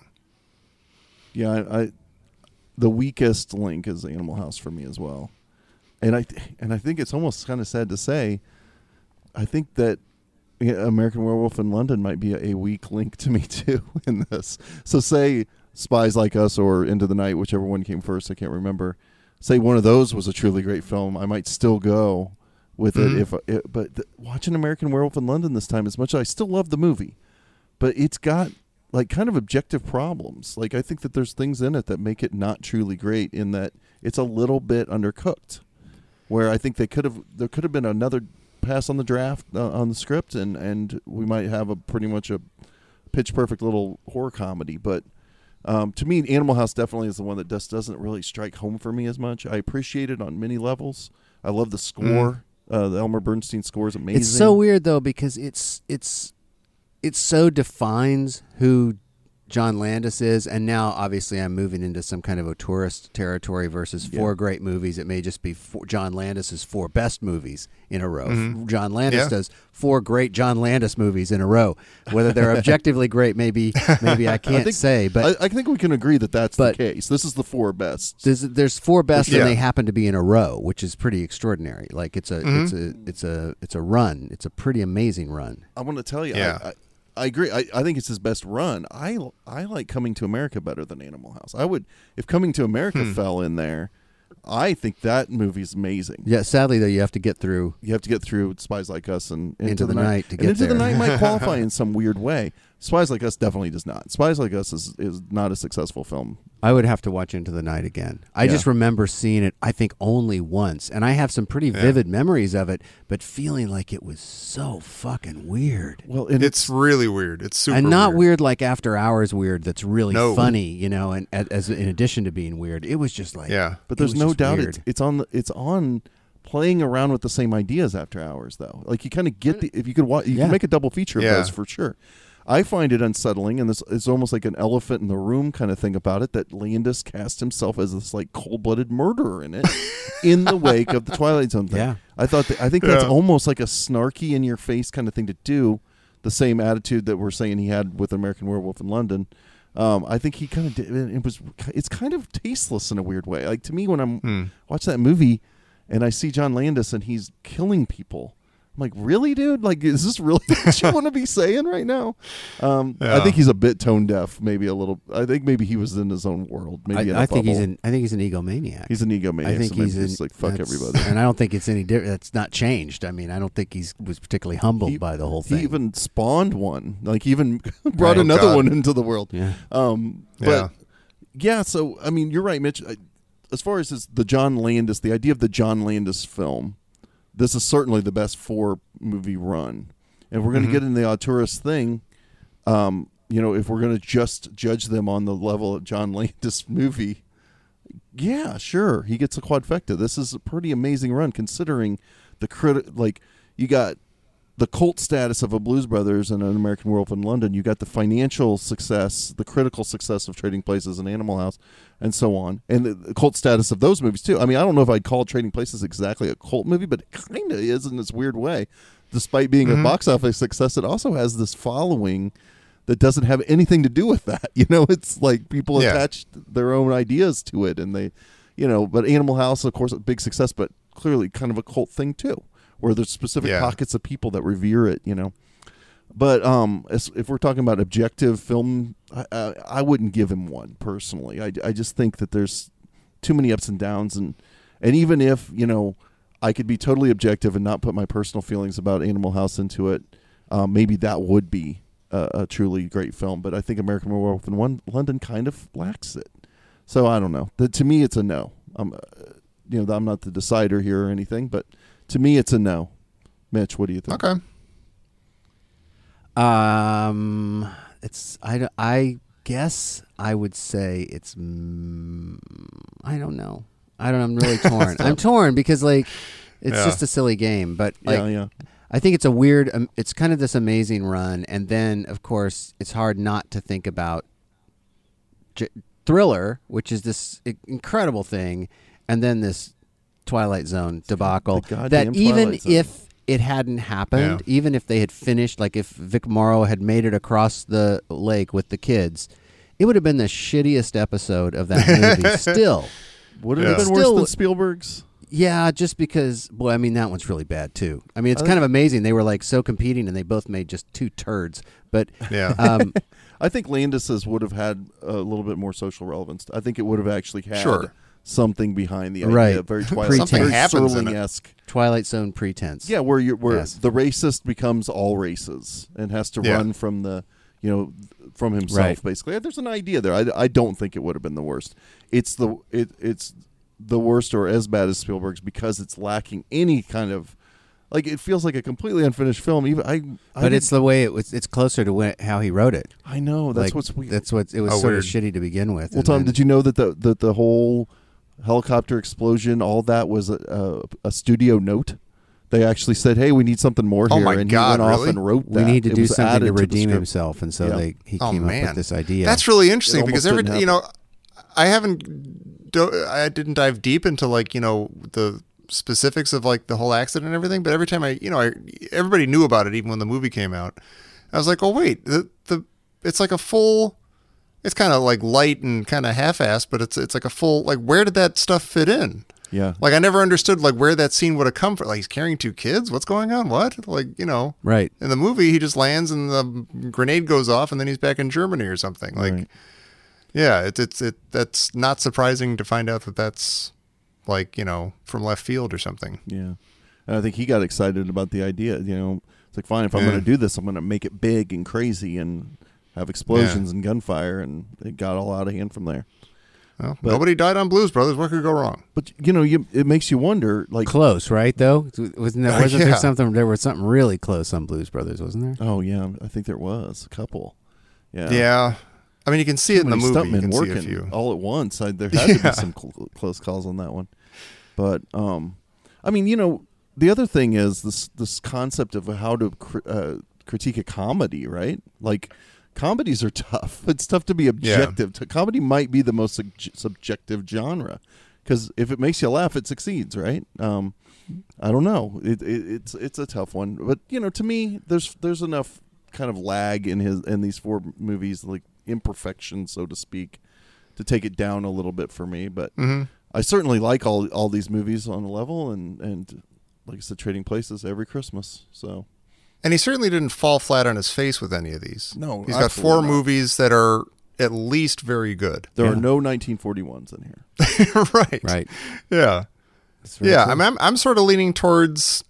I want to I want to say that it is a quadfecta, but I know that I'm just fudging it with my you know my my subjectivity. That there's, but I mean you know like even I mean you're you're absolutely right about you know the third act of America uh, American. I keep wanting to say American Graffiti, American Werewolf in London, but that movie is still such like a cool achievement anyway.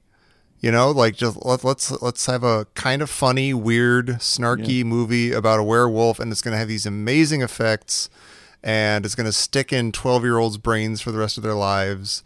Like that's like a cool. It's a cool movie. It's really cool. It's an achievement. And Animal House is an achievement, even if it's not like you know knocking my socks off completely.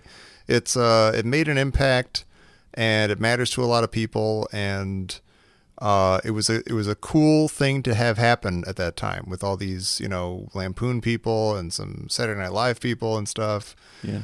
Um, it feels wrong to me to not give it to him, but I would understand if that's cheating. Nope. Go with your heart. Four, they're four solid films, undeniably. They really four are. solid films Yeah. in a row. So it's Yeah. pretty amazing. Yeah.